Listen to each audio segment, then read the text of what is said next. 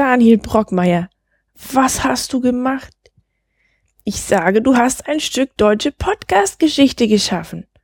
Kompromisslos, atemlos, viril, fantastisch für das schmale Geld. Andere verschwenden das Budget für zwei mopplige Moderatoren, die eine Currywurst verspeisen oder ein Bier vor einem bayerischen Imbiss zocken. Du bringst nonstop Action in diese 180 Minuten, in denen sonst meistens dummes Zeug gelabert wird. Frau Meier hatte der Film Feinde. Ich, Paula Hesse, feier dich jetzt mal richtig derbe ab, weil ich als Podcasterin, Texterin, Linguistin, Germanistin, Kritikerin viel mehr Ahnung ich habe viel mehr Ahnung von der Craft, Materie, Kunst, als die meisten von diesen Trotteln, die darüber schreiben. Wenn sie ehrlich wären, würden sie zugeben, dass du was Außergewöhnliches geschaffen hast. Das kriegen sie aber nicht hin, weil sie schwach und klein sind. Deswegen sage ich, als eine, die es besser weiß, weil ich vom Fach bin. Mit allen Schwächen, die das Weihnachtsspecial hatte, ist es das bahnbrechendste seiner Art. Ich bin unendlich stolz auf dich und was wir gemeinsam erreicht haben. Du bist der Größte. Deine Arbeit ist unglaublich stark. Ich bin mega stolz auf dich. PS. Deutschland bleibt das Land der Neider.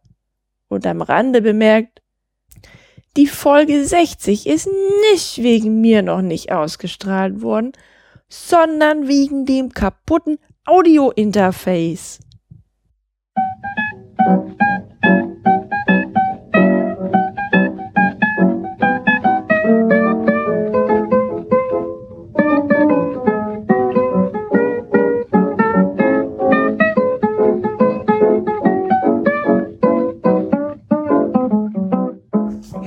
Paula. Hi Daniel.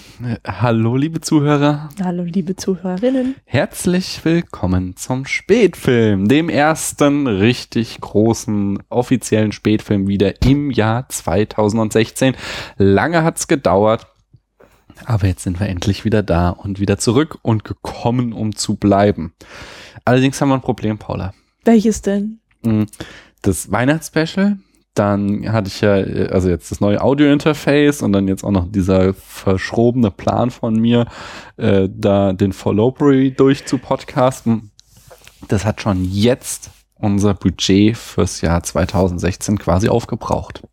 Aber andere nehmen das für eine, zwei mobbelige Moderatoren, die eine Currywurst verspeisen. Ja, äh, wie, nee. Was für ein Budget hast du jetzt aufgebaut? Ja, unser, unser Podcast, unser Staffelbudget für, das, für die Staffel 2016, die ist quasi schon fast aufgebraucht, weil ähm, wir so viele Ausgaben hatten. Weihnachtsspecial, neues Audiointerface, äh, so. die ganzen Gäste und dann hier, wie gesagt, der Follow-Array. Ähm, ja, und weißt du was, Serien, also wir sind ja auch quasi eine Serie, was, was machen denn Serien, wenn sie kein Budget mehr haben? Äh, äh, Werbung kaufen? Äh, hm. zulassen? Das machen ja die Fernsehsender mit der Werbung. In einer Serie, es gibt zwei Strategien, die Serien mit Folgen machen, wenn sie äh, kein Geld mehr haben, wenn, weil sie ihr Budget schon rausgehauen haben. Das erste ist eine Bottle-Episode, eine sogenannte. Ähm, das ist einfach nur, alle Protagonisten sind immer in einem Raum und du hast halt sehr geringe äh, Produktionskosten. Mhm. Es gibt so eine berühmte Bottle-Episode zum Beispiel von Breaking Bad oder auch sehr schöne Bottle-Episode von ähm, Community, wo sie die ganze Zeit thematisieren, dass sie jetzt eine Bottle-Episode machen.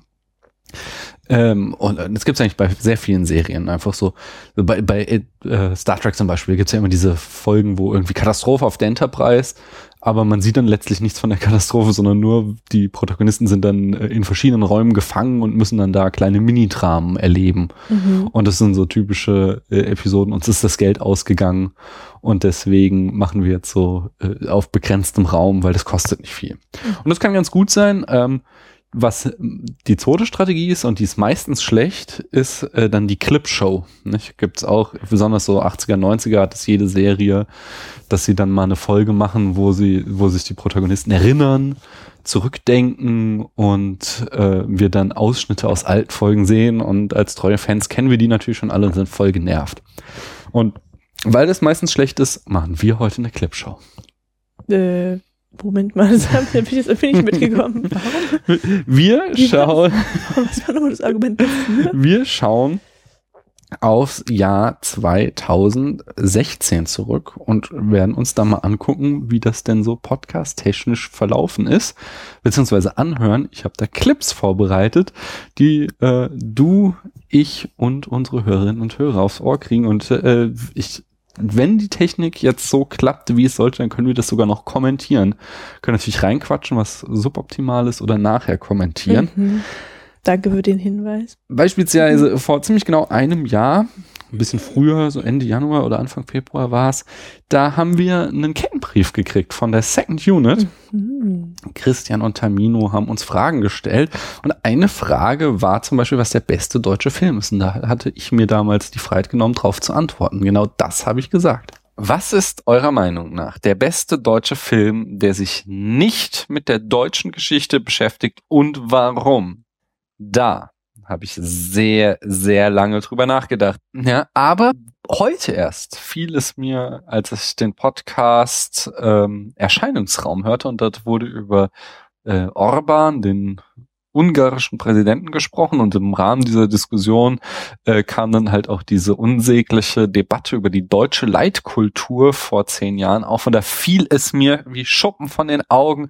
Die Antwort auf die Frage, was der beste deutsche Film ist, der sich nicht mit der Geschichte beschäftigt, kann nur lauten gegen die Wand, weil das ist erstmal ein verdammt guter Film, der ist einfach, also da zeigt Fatih Akin einfach, dass er Ahnung hat, wie man Filme macht. Der hat einen, also der ist schön fotografiert, der hat Mhm. einen perfekten Spannungsbogen, der ist, der, das ist einfach, das ist einfach ein, ein, ein Brett. Und das Beste war halt dieser Moment, als der kam, so, als wir, wir waren in Deutschland gerade in dieser beschissenen Debatte, wo uns die CDU CSU vor allen Dingen auch wieder ähm, eine Leitkultur aufpressen wollte und meinte, es kann ja nicht sein, dass wir hier so Multikulti und so, so, wir müssen mal uns auf die deutschen Werte besinnen, so.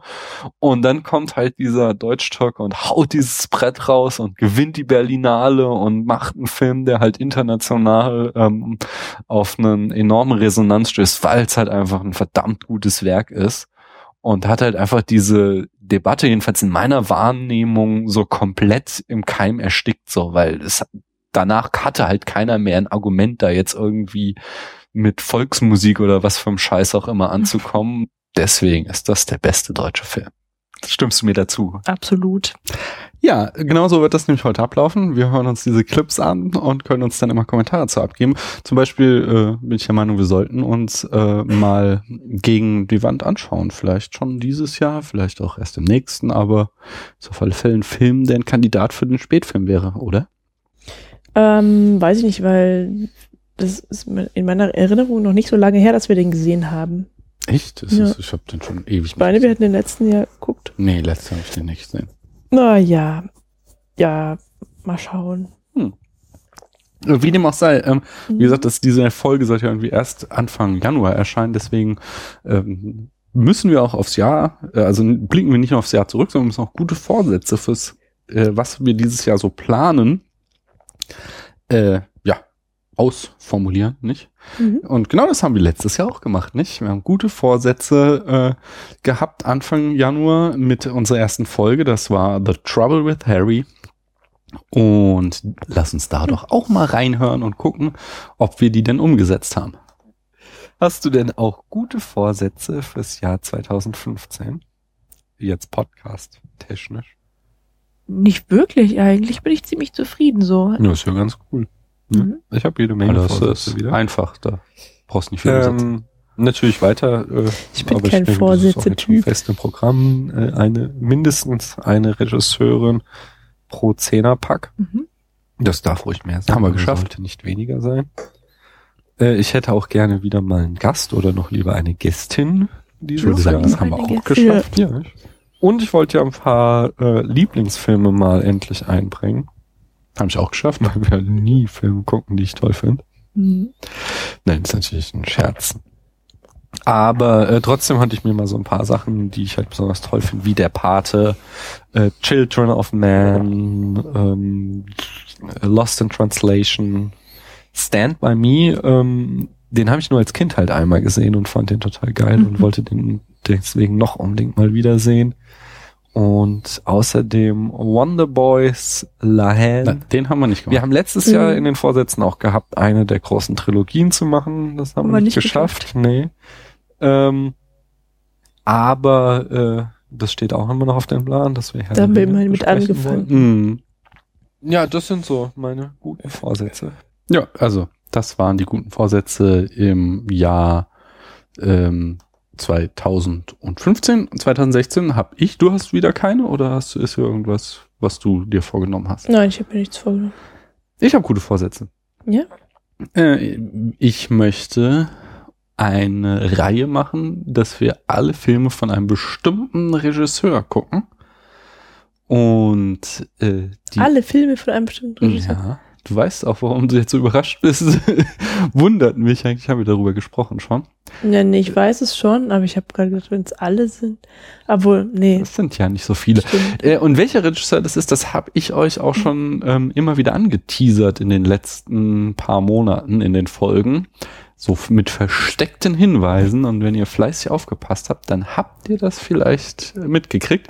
Dann könnt ihr euch natürlich gerne in den Kommentaren äußern und sagen, ob ihr äh, dieses tolle Foreshadowing von mir mitbekommen habt und um welchen Regisseur es sich da wohl handeln wird. Gibt's was zu gewinnen?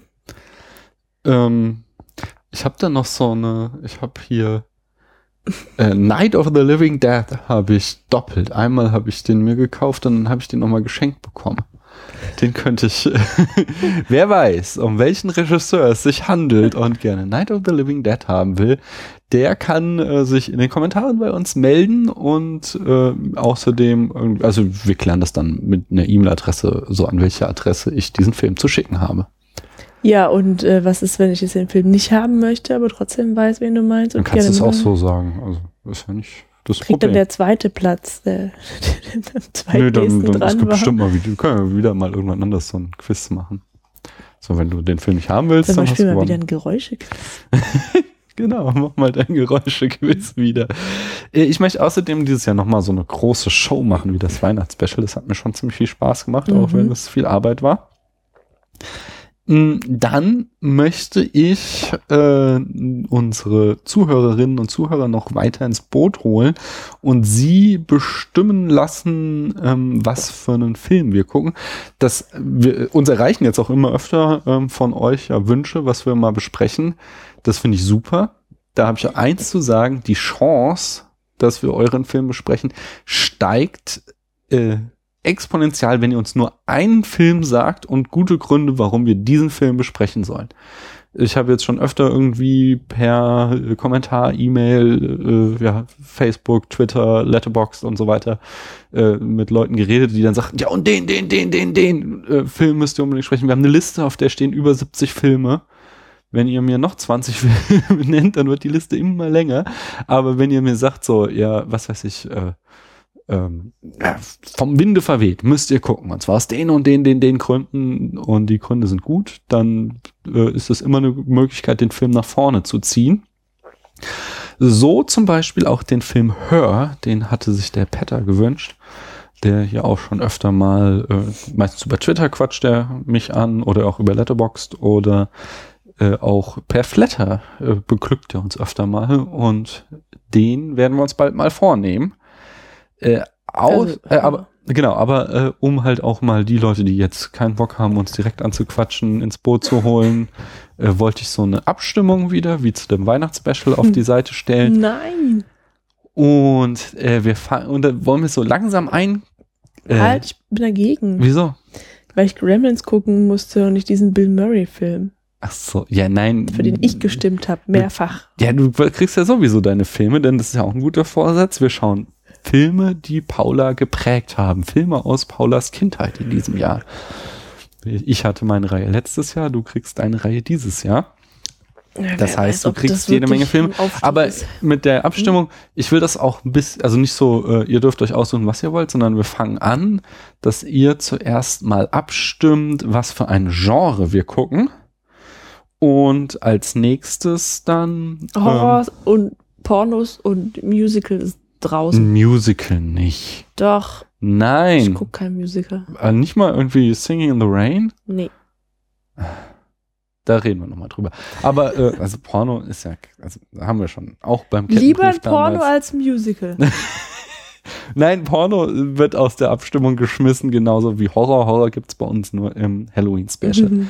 Aber äh, sonst, ich werde so ein paar auch mal ein bisschen abseitigere Genres vorschlagen, dass wir nicht irgendwie nur die äh, beliebtesten da in der Reihe haben, aber ihr könnt auch wie beim letzten Mal selbst Vorschläge machen und äh, nachdem wir dann das Genre eingegrenzt haben, werden wir dann als nächstes irgendwie das Jahrzehnt eingrenzen, aus welchem Film, äh, aus wel also das wird jetzt einmal mal äh, in zwei Folgen werde ich die Ergebnisse bekannt geben, äh, welches Genre wir gucken werden. Dann wieder zwei Folgen später das Jahrzehnt und äh, dann wieder zwei Folgen später den Regisseur, von dem wir, oder, oder vielleicht dann auch schon den Film am besten.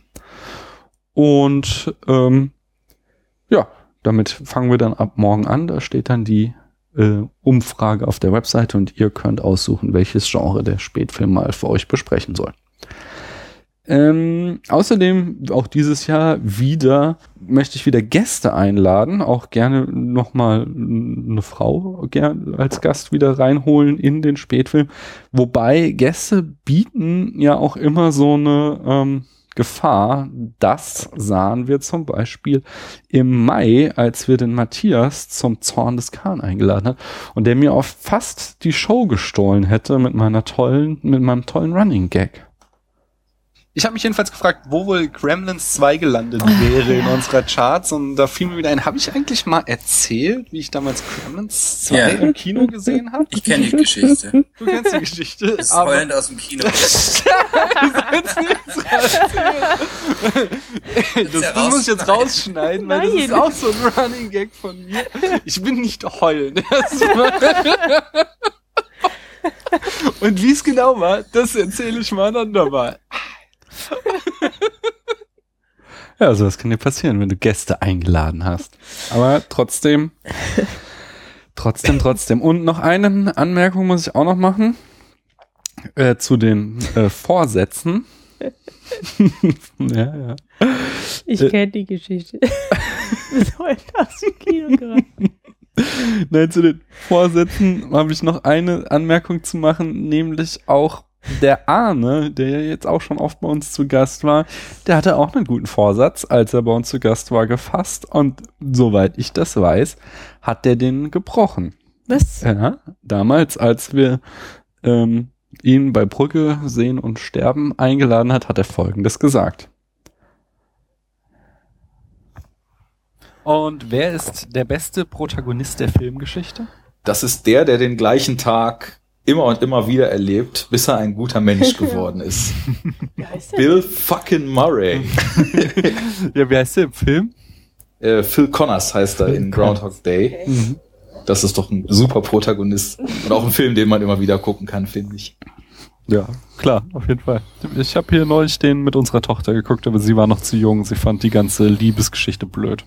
Na gut. Das, äh, das funktioniert in Frozen besser, ne? ja, ja. Ja, Frozen, äh, du kennst ja doch gar nicht den Film. Also, Ich möchte hier nochmal ein Plädoyer dafür aussprechen, dass das ein super Film ist und die Liebesgeschichte ist total tricky in Frozen, weswegen sie auch überhaupt keine zentrale Rolle hat. Okay, also dann, dann werde ich jetzt hier schwarz auf weiß ins gesamte Internet hinausschreien. Ich werde noch im Laufe dieses Jahres dir zuliebe diesen Film mal ansehen. Das ist super. Also, wir das ist haben ein Musical, gell? Guck mir Ja. wieder ein Musical. Aber wir haben Mhm. den letztes Wochenende Das wusste ich ja angeschaut. Und nicht. wenn nicht gerade zwei Freunde dabei gewesen wären, hätte ich, glaube ich, die ganze Zeit nur geheult. Oh. Ich musste mich echt arg zusammenreißen. Ja, also ich, ich, also ich finde ihn ja. halt einfach aus filmanalytischer Perspektive unglaublich stark, weil er so mit dem Klischee des Disney-Films spielt und ähm, das halt immer wieder bricht. So, die, er präsentiert die Erwartungshaltung, äh, die du kennst aus Tausend und einem Disney-Film und äh, biegt dann genau in eine andere Richtung ab und das macht den Film einfach besonders. Ja, also und ich wette, der Arne hätte, wenn er das gemacht hätte, da nicht hinter Berg gehalten. Sagt man so? Damit hinter dem Damit Berg halt. hinter dem Berg, Na, das hat er bestimmt nicht erzählt, weil er nämlich halt auch einfach das ganze Wochenende nur in seinem. Bett lag und Taschentücher verbraucht hat. So war es bestimmt. Ich werde ihn nochmal drauf ansprechen, aber ich glaube, da hat er einen guten Vorsatz gebrochen. Dann haben wir ähm, herbe Verluste einstecken müssen äh, an äh, großen Menschen, die gestorben sind. Erst heute ist Roger Willemsen verstorben, an dem Tag, an dem wir das hier aufnehmen, der jetzt allerdings filmisch nicht so viel geleistet hat.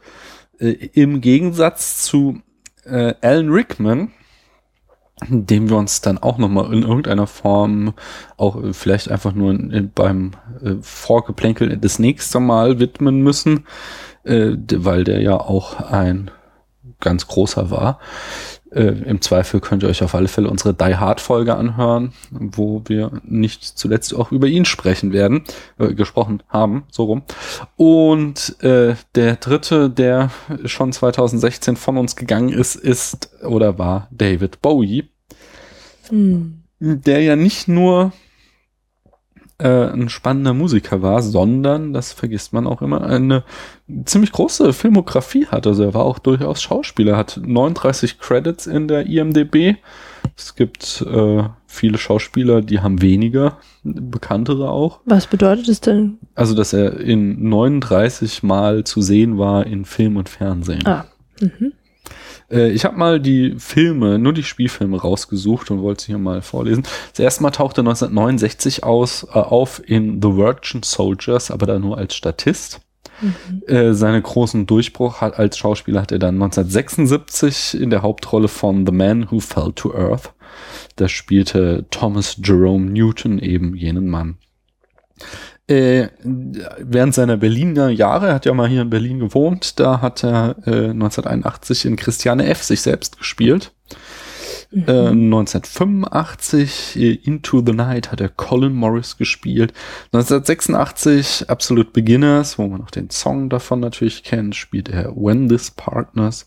1986, das ist die Rolle wahrscheinlich, die man am meisten noch mit seiner Filmografie in Erinnerung hat, äh, in Labyrinth spielt er Jareth the Goblin King, äh, aus einem ziemlich trashiger Film, den ich mal Lust hätte zu gucken.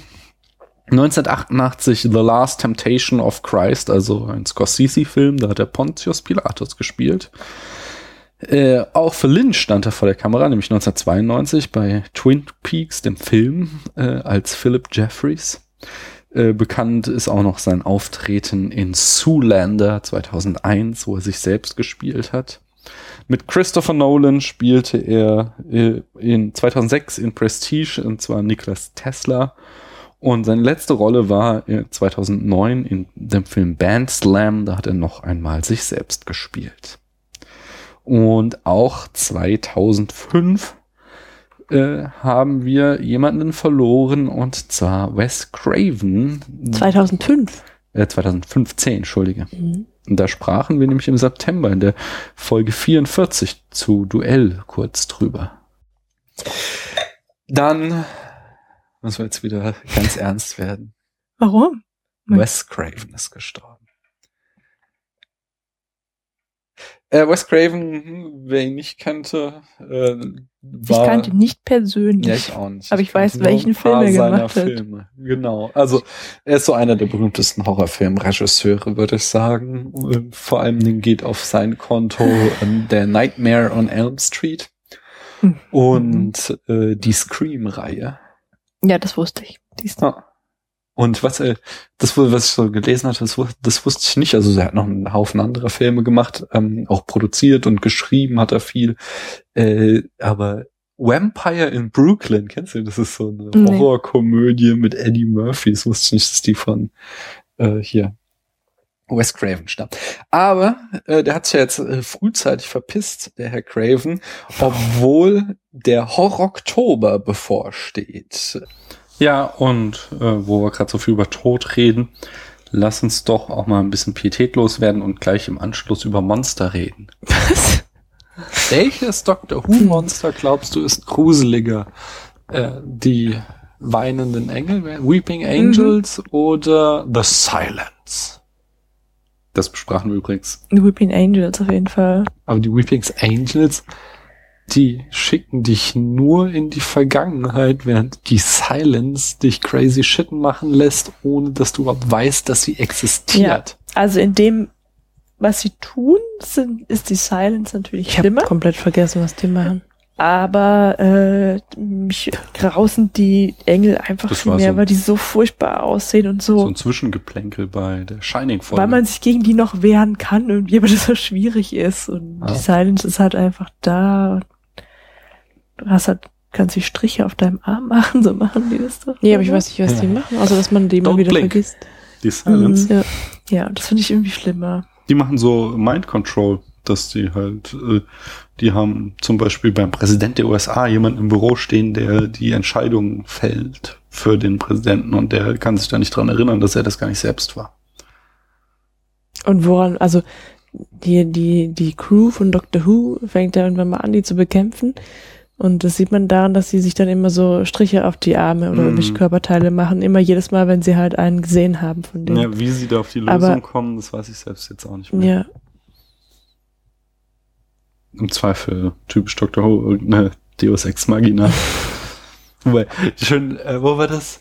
Ich glaube, bei, bei Honest Trailers habe ich das neulich gesehen, dass äh, hier die diese Helicarrier von den Avengers, äh, diese Mhm. großen Flugzeugträger, äh, Flugzeuge, dass die, äh, die werden jetzt quasi die Adler aus dem Herr der Ringe-Universum Ah. für die Avengers offensichtlich. Die kommen immer dann, wenn die Kacke am Dampfen ist und retten alles.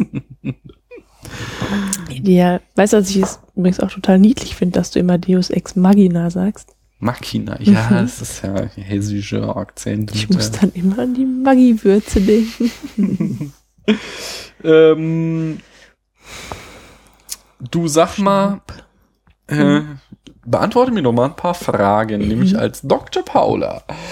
Ähm, und Jetzt so, schon? Ja, müssen wir alles heute machen, so Oh, in, immer der Stress, in der Reihenfolge, weil sonst klappt das mit diesen ganzen Jingles nicht.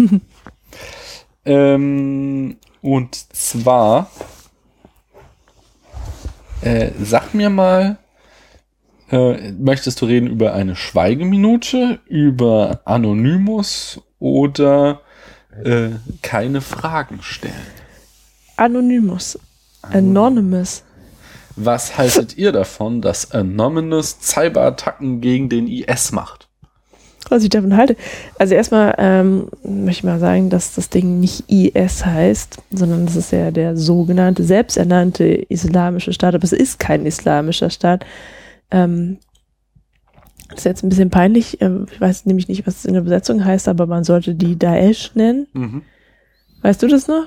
Nee, also es ist, bedeutet synonym das gleiche, nur dass Daesh halt äh, noch konnotiert eine Beleidigung beinhaltet. Also, ne?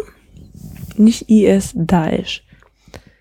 Ähm, so, was? Aber wie ich das finde, das finde ich Mhm. ziemlich cool, ehrlich gesagt, weil, ähm, weil die Daesh halt einfach grausam und dumm und skrupellos sind Mhm.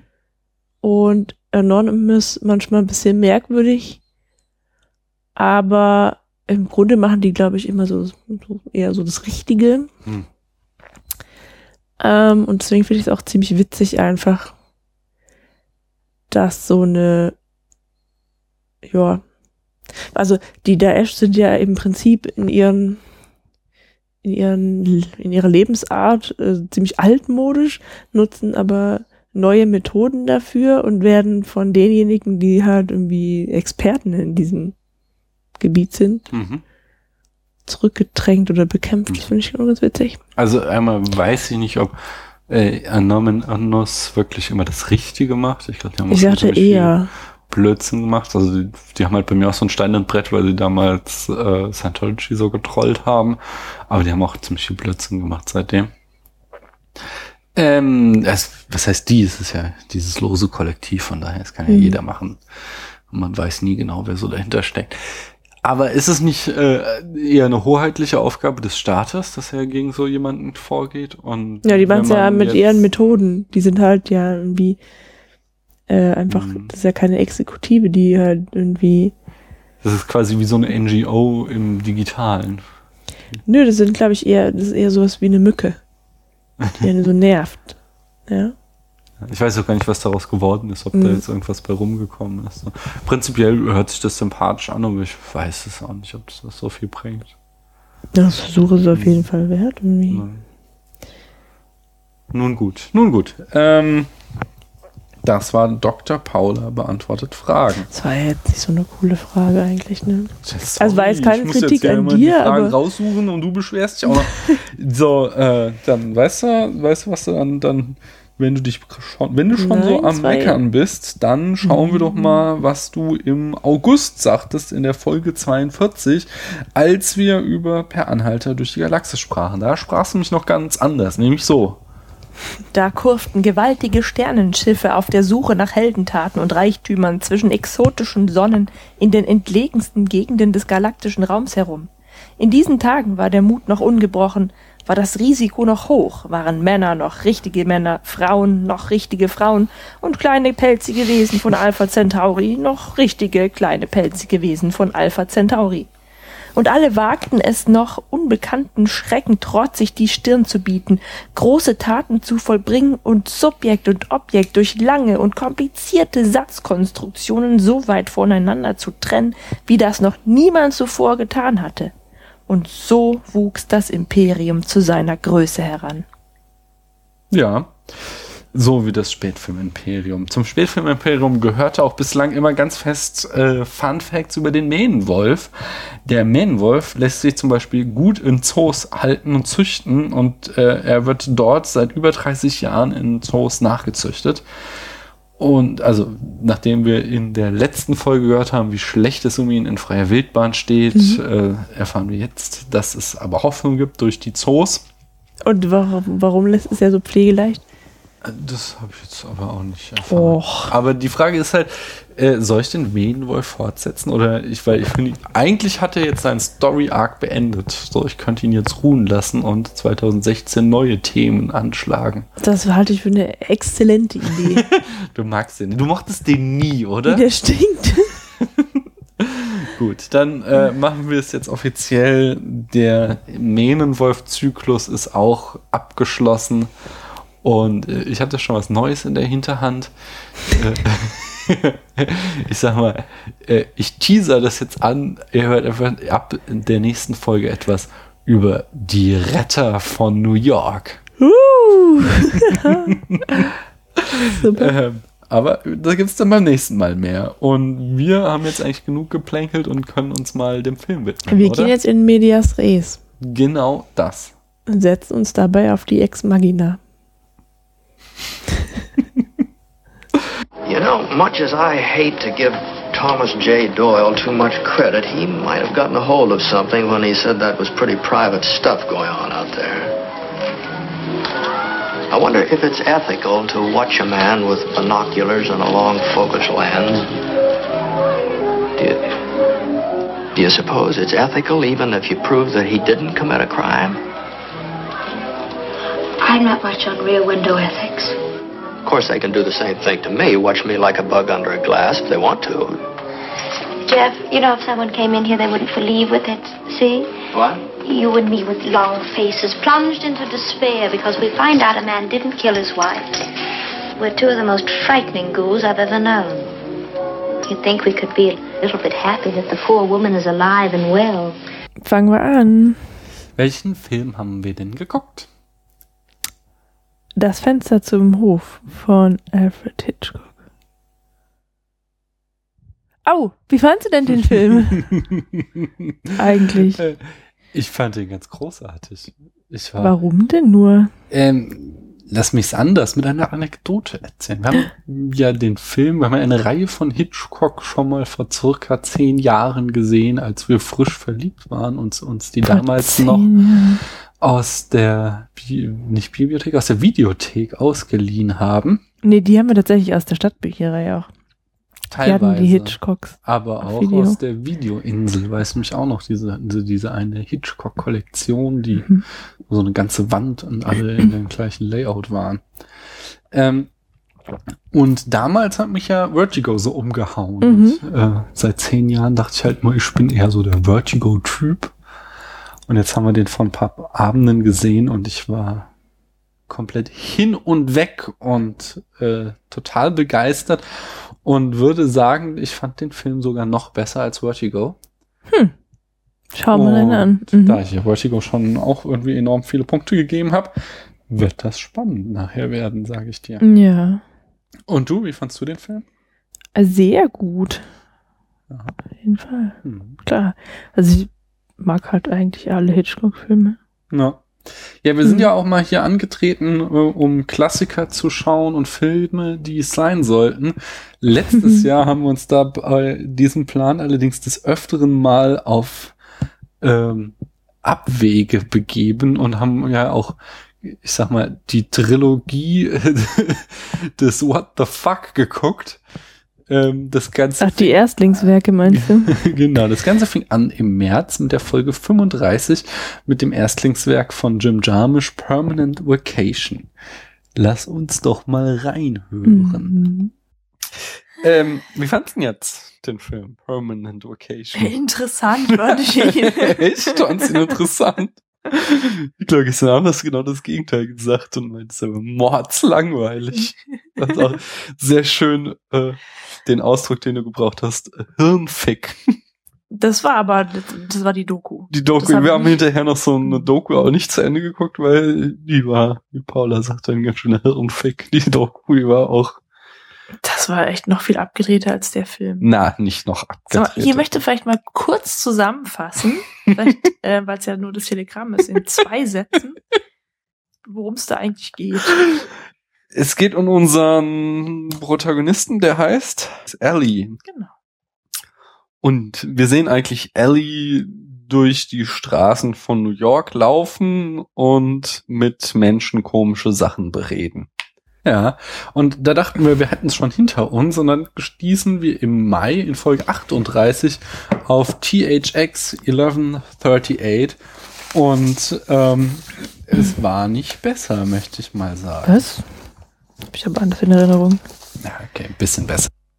Ja, ich, ich habe auch überhaupt keine Antwort darauf. Das ist wieder so typischer Filmstudenten-Kunstfilm-Scheiß, wenn du Mhm. mich fragst. So. Aber, dieser Gecko. Also den Ja. ich doch, den verstehe ich noch weniger also bei dem, da dachte ich tatsächlich auch erst so, äh, Moment, dieser Gecko erzählt immer diese Antworten so von dieser Beichtkabine, aber das ist nicht der Fall. Später im Film sehen wir nämlich noch äh, Zen ist es, glaube ich, der kommt dann da Mhm. ins äh, äh, auf der Flucht ins Studio, ähm, in dem halt diese Ansagen offensichtlich abgedreht werden. Mhm. Es gab immer mal wieder so einzelne Bilder, die zwischengepackt waren, zwischen die Handlung, die ich nicht verstanden habe. Wie genau so, was du auch schon erwähnt hast, dass da einfach mal so ein Polizist gegen eine Wand läuft. Mhm. So. Ich weiß es, ich we- weiß nicht, was das bedeuten soll. Das ist einfach strange. So. Also es war halt, äh, das war halt auch einer der Punkte, der mich so positiv überrascht hat. Ne? Das hatte ich ja eingangs schon gesagt, dass es eben so ein Kunstfilm war. Ich fand erstens das Thema total krass für George Lucas, aber gut. Aber in der letzten Szene eigentlich da haben wir dann George Lucas gesehen. Oder, oder, den war der Film so, wie wir Filme von George Lucas kennen. Bei dieser Verfolgungsjagd, ja.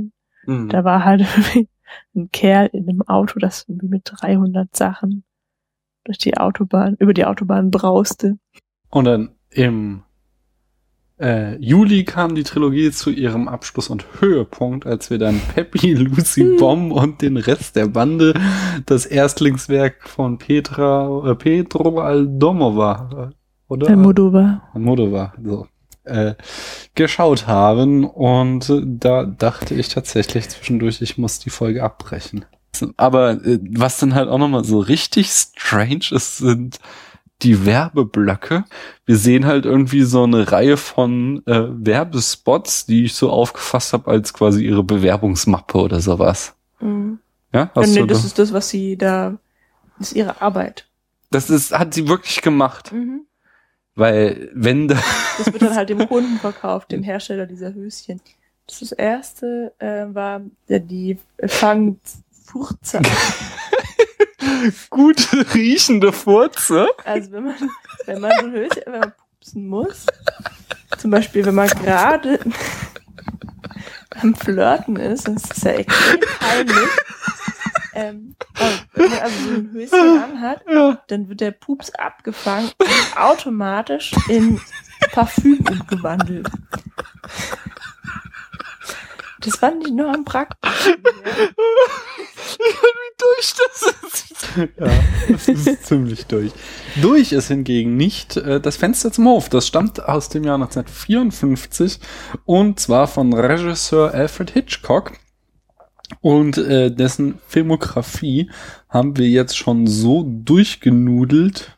Äh, also so oft irgendwas zu Hitchcock und seinem Leben und so weiter erzählt äh, und seiner Filmografie halt, dass wir uns doch lieber noch mal äh, anhören statt Hitchcock, äh, wie die äh, Schauspielkarriere von Sofia Coppola verlief. Das hast du uns nämlich im Februar erzählt, als wir Lost in Translation besprochen haben. Ja, ich kann was über die Frau Coppola erzählen. Das ist der Hammer. Ja. Dann erzähl mal. Also die Sophia Coppola ist 1971 auf die Welt gekommen, Mhm. als Tochter von Francis Ford Coppola und Eleanor Coppola. Mhm. Francis Ford Coppola hat irgendwas mit Film gemacht. Weiß nicht so genau. Ähm, die Karriere von Frau Coppola ist auch relativ interessant. Denn sie hat es zuerst als Schauspielerin versucht, Mhm. wie wir ja schon wissen, im ersten Teil von der Pate als kleines Baby, das getauft wird. Da Mhm. hat sie einen Jungen gespielt, was sie ziemlich gut gemacht hat, wie Ja, ich finde. es ist wirklich die, ich glaube, es ist sogar ihre beste Karriereleistung. Vor allem, also auf jeden Fall die beste Rolle. Die äh, zweite Rolle, die sie angenommen hat, war in der Pate 3. Genau, diese Pate-Geschichte war halt äh, vor allem, die als erwachsene Frau war ziemlich aufregend. Sie hat da die äh, die Rolle, die eigentlich Winona Ryder spielen sollte, angenommen, weil die Winona irgendwie krank war. Also der der Papa jedenfalls hat gemeint, sie sollte es besser machen. Ähm, also die Sophia. Aber das war wohl nicht so eine gute Idee, weil sie wohl so schlecht gespielt hat, dass sie die goldene Himbeere bekommen hat, sogar zweimal als schlechteste Zwei. Newcomerin und als schlechteste Nebendarstellerin. Und das wiederum hat sie so deprimiert, dass sie die Schauspielkarriere eben nicht weiter verfolgt hat, Mhm. jedenfalls nicht ähm, sehr intensiv. Das Drehbuch von Fenster zum Hof schrieb John Michael Hayes. Das Budget lag bei einer Million Dollar. Hm, 1954 sagte ich, ist das schon äh, ordentlich. Wir werden noch gleich sehen, wohin das Budget floss hauptsächlich. Ähm, und äh, die Hauptrolle spielte James Stewart. Ich mag ja James Stewart total gern. Und du? Was? Ja, sehr. Ich Hier, mhm. Das ist, äh, ich, den haben wir jetzt schon zum dritten Mal sehen wir den, glaube ich. Wir hatten ihn in Vertigo und in äh, It's a Wonderful Life auch gesehen. Mhm. Und der dritte James Stewart Film. Und wenn es nach mir geht, können wir da ruhig noch einige draufpacken. Im April ähm, machten uns Sorgen um einen anderen Schauspieler, den wir eigentlich ganz gerne mögen, nämlich um Harrison Ford und seine zu erwartende Schauspielleistung in The Force Awakens. Also was ich gehört habe, sollte ja nicht so schlecht gewesen sein, obwohl damals unsere Informantin was anderes gesagt hat. Ah, wo wir gerade schon bei Fanservice sind. Chewie, we're home. Es gibt nichts, das kontroverser diskutiert wird als die Rückkehr von Han Solo. War das wirklich eine weise Entscheidung? Aber haben Sie die letzten Schauspielleistungen von Harrison Ford mal gesehen? Glauben Sie wirklich, dass Sie ihn noch einmal dazu bringen können, auch nur ansatzweise eine Spielfreude wie in der alten Trilogie hinzulegen?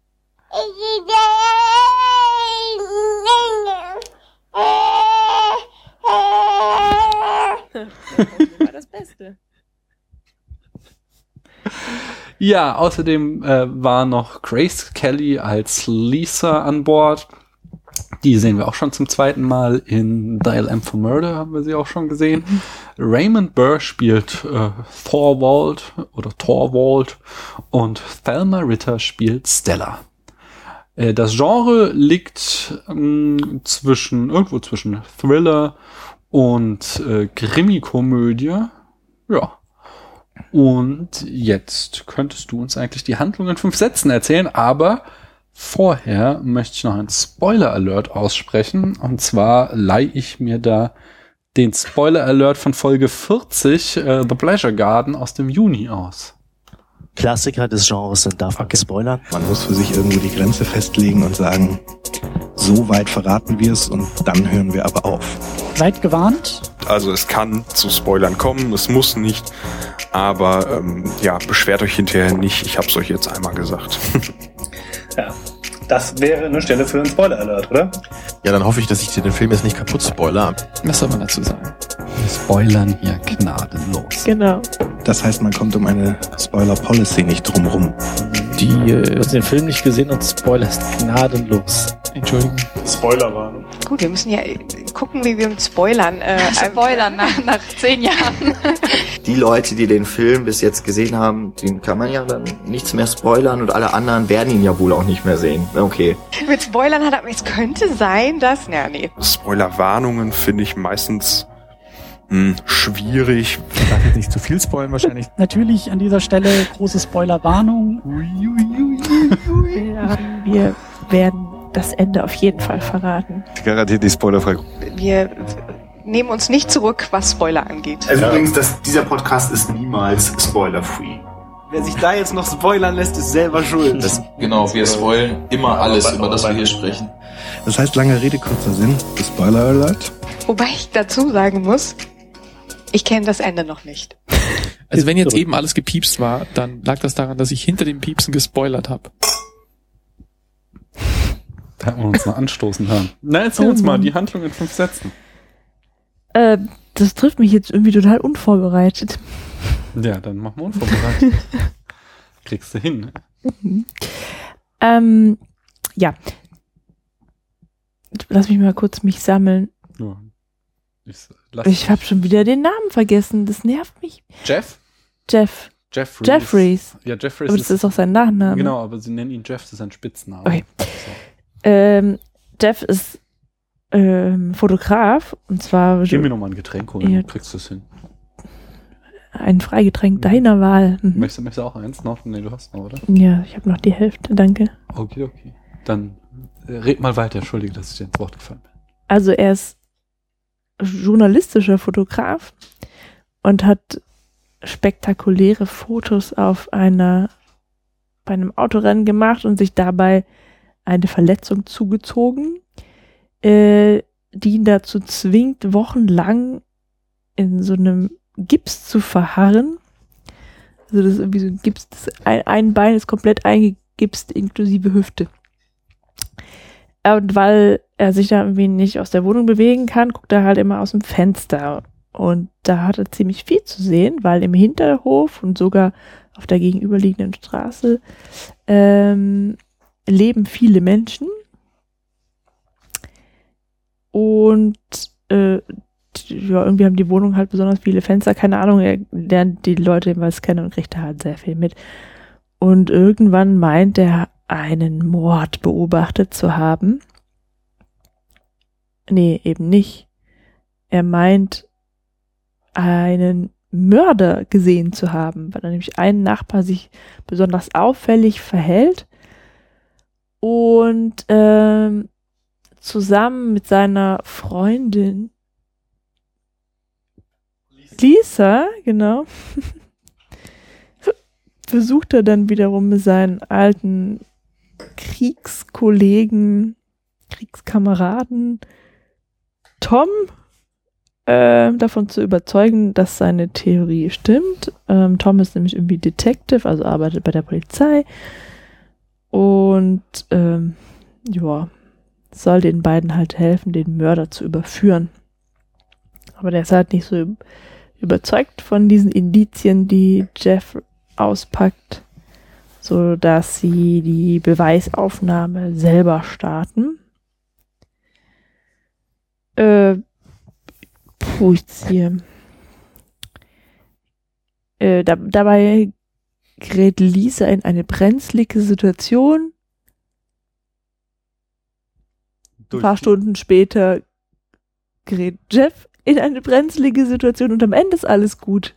Und stellt sich heraus, dass die beiden recht haben. Ja. Das, Oder? Doch, das hat es doch schon treffend zusammengefasst. Ähm, dann fahren wir gleich weiter äh, fort mit der Produktion. Da warst auch du wieder, wolltest du uns was zum Drehbuch erzählen. Ja. Und zwar hat sich das Hitchcock nicht alles selbst ausgedacht, sondern er hatte eine Vorlage, Mhm. äh, nämlich von William Irish, was aber nur der Künstlername von Cornel Woolridge war. Mhm. Der hat eine Kurzgeschichte geschrieben, Ja. äh, und zwar schon 1942, beziehungsweise 1942 ist sie veröffentlicht worden. Mhm. Dazu hatte Hitchcock aber noch zwei ähm, tatsächliche Kriminalfälle gepackt, äh, die nämlich irgendwie in England an Frauen äh, verübt wurden. Also genau, also zwei Morde an Frauen Mhm. in England. Ähm, Genau, also ich glaube, ähm, diese, äh, dieses, äh, in der Kurzgeschichte war nur dieses äh, Typ sitzt am Fenster und beobachtet Mord. mh. Und ja, der hat ja äh, keinen Mord beobachtet. Das hat, da hatte ich mich gerade selber drüber gestolpert, weil ich das auch so gesagt habe, aber das stimmt ja gar nicht. Ja, nee, aber, aber beobachtet halt irgendwas Verdächtiges. Mhm. Und dann dieser Aspekt mit dem, dass Vorwald wahrscheinlich äh, die Leiche zerstückelt und den Koffer weggetragen hat. Das kam aus dem einen äh, Fall, glaube ich. Ähm, und das mit, äh, dass eine Freundin dann ja irgendwie äh, oder eine Geliebte als Stand-in ihm ein Alibi verschafft, weil er hat ja diese Frau, die dann immer gesehen wird als seine Frau angeblich Hm. da in diesem Kurort. Und äh, das kam, glaube ich, war aus dem anderen Kriminalfall, den das Hitchcock da noch reingeworfen Mhm. hat, um die Geschichte ein bisschen aufzupeppen. Ja, das hatte ich ja auch irgendwie mal in seiner Biografie gelesen und vorgestellt, dass er halt irgendwie sich so sehr für Kriminalfälle einfach interessiert hat. Hm. Im Oktober das ja übrigens, zusammen. da Ja. hatten wir es schon mal mit einer Literaturvorlage zu tun. Allerdings handelte es sich da nicht um eine Kurzgeschichte, sondern um eine Novelle. Und nun, Paula, Ja, erzähl Daniel. uns doch mal, was eine Novelle ist. Eine Novelle ist ein ähm, belletristisches Schriftstück und in dem in der Novelle wird ähm, ein bestimmtes Ereignis besprochen, Mhm. aber so ein bisschen Tatsachenberichtartig. Also die Personen, die damit zu tun haben, werden nicht vertiefend dargestellt. Also man lernt deren Charaktere nicht kennen, sondern Okay. es wird quasi so halbwegs objektiv eben von einem, einem bestimmten Ereignis berichtet. Ähm, die Gattung hat also natürlich so ein paar Modifikationen erlebt im Laufe der Zeit, dass die Charaktere so ein bisschen oberflächlich behandelt bleiben. Mhm. Äh, Das hat sich dann halt auch geändert. Aber so das Warum spielt Haupterkennungsmerkmal mit ein? einer Novelle ist, dass Ähm, halt eben eine bestimmte um Handlung. Äh, oder ein bestimmtes Ereignis eben im Mittelpunkt steht Mhm. und nicht wie bei einem Roman ähm, meinetwegen eine Person oder eine Familie und deren Erlebnisse durch die Zeit hindurch. So. Na, das passt ja, nicht Mhm. wahr? Das passte, weil wir damals Stand By Me geguckt haben, der auf einer Novelle basierte, nicht im Gegensatz zu dem Film heute, der auf einer Kurzgeschichte basierte. Kommen wir mal zum Casting. Ähm, was ganz spannend ist, zum Beispiel, dass James Stewart damals schon ähm, äh, keine feste Gage bekam, sondern am Gewinn des Films beteiligt war, was äh, ja äh, findige Schauspieler später immer wieder gemacht haben. Äh, zum Beispiel hier ähm, ach, wie heißt der? Der alte Obi-Wan-Schauspieler? Sir äh, Guinness. Patrick Guinness? Alec? Alec, Sir Alec Guinness, der hatte sich auch an äh, seine statt einer Gage eine Gewinnbeteiligung von Star Wars geben lassen und ist damit entsprechend steinreich geworden. Und das gleiche macht auch hier schon James Stewart. Ähm, oh. Ist, glaube ich, auch nicht zu seinem Nachteil ausgeschlagen. Mhm.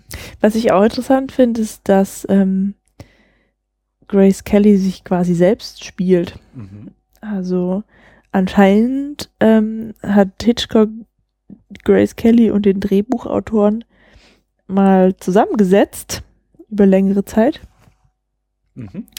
dass ähm, so dass dieser Autor halt sie mal kennenlernt und die Rolle nach ihrem Charakter ausrichten konnte. Ja, ja.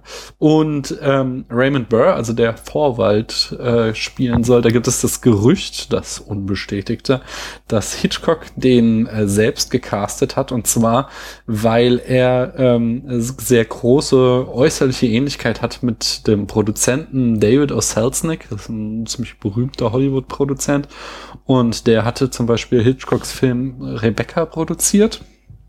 Und Hitchcock hat den halt gehasst, die haben sich immer gezofft und um dem eins auszuwischen, so die Legende, hat er hier den Mörder so aussehen lassen wie äh, eben Selznick. Kommen wir doch zur Kulisse, die ist ja besonders beeindrucksvoll in dem Film, nicht wahr, Paula? Ja, denn wie so oft, also Hitchcock typisch, Ja. wurde der Film nicht draußen gedreht. Ja. Das hatten wir ja bei Ärger mit Harry. Äh, Harry. Ärger mit Harry. Da hat er es ja versucht draußen zu drehen und dann so einen Ärger gehabt. sondern der komplette Hinterhof mit seinen 31 Wohnungen ähm, wurden extra gebaut im Studium und zwölf von den 31 Wohnungen waren sogar vollständig eingerichtet. Ja. Und es war damit das damals größte Set aller Zeiten, also damals. Ja, und nicht nur das, sondern Mhm. es war auch noch ähm, eine komplette Kopie eines Häuserblocks in Greenwich Village in New York. Ähm, und mh, also die haben äh, besonders viel Wert darauf gelegt, das realistisch darzustellen. Bis dahin sogar, dass sie gemessen haben, wie lange die Zeit dauert, um von der Polizeistation zu diesem Häuserblock zu kommen, damit am Ende des Films, wenn dann die Polizei kommt, äh, das der, äh, der richtigen Zeit entspricht. Hm, witzig. Ah. Ne? Ja, weil aber nun diese Häuserfront zu hoch war für das Studio, musste der, der Boden des Studios unten rausgerissen werden. Und der Hinterhof, also das spielt ja auch ein Teil des Films eben unten im Hof, Mhm. ähm, war eigentlich der Keller des Studios. Ja, krass. Äh, und äh, äh, noch hinzu kommt, dass alle Wohnungen Strom und fließend Wasser hatten.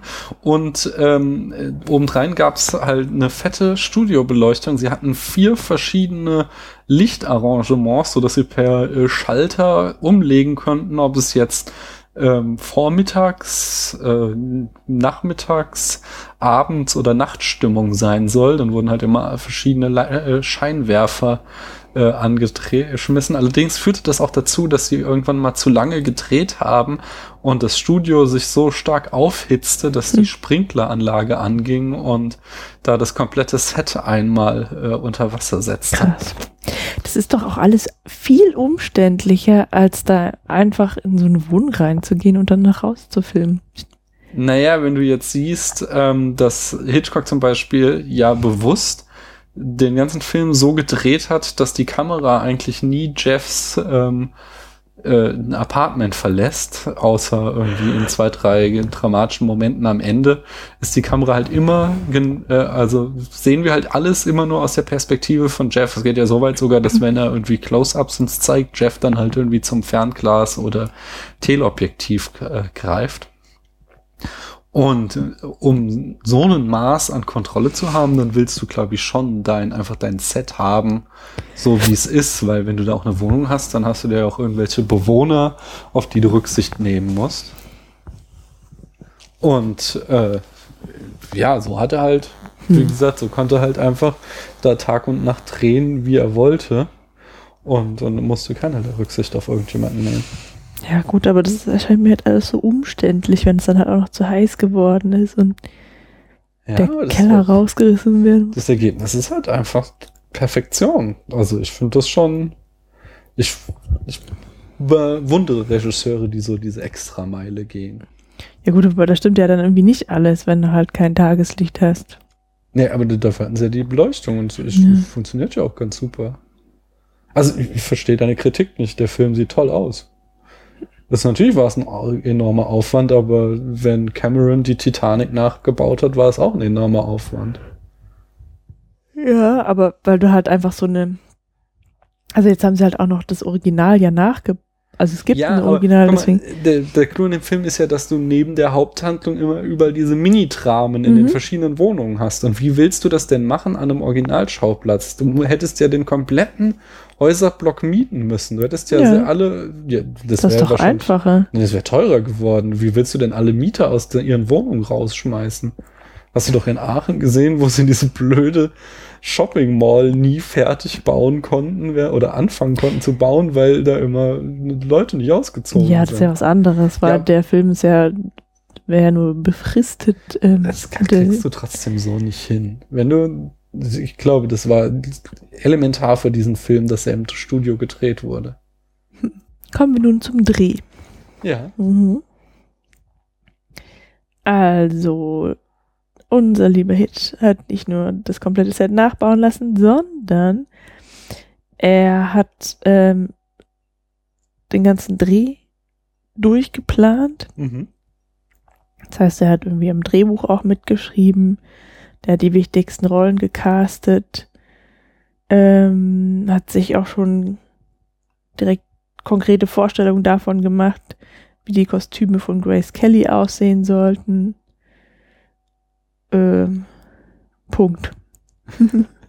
Ja, das führte dann dazu sogar, dass er äh, ähm, sagte später, er hatte vor Drehbeginn den kompletten Film schon im Kopf und so, dass der eigentliche äh, Dreh für ihn total langweilig war, weil er nur noch das, was er sich schon vorher ausgemalt hatte, äh, in die Tat umsetzen musste und das für ihn nur noch zur reinen Routine wurde.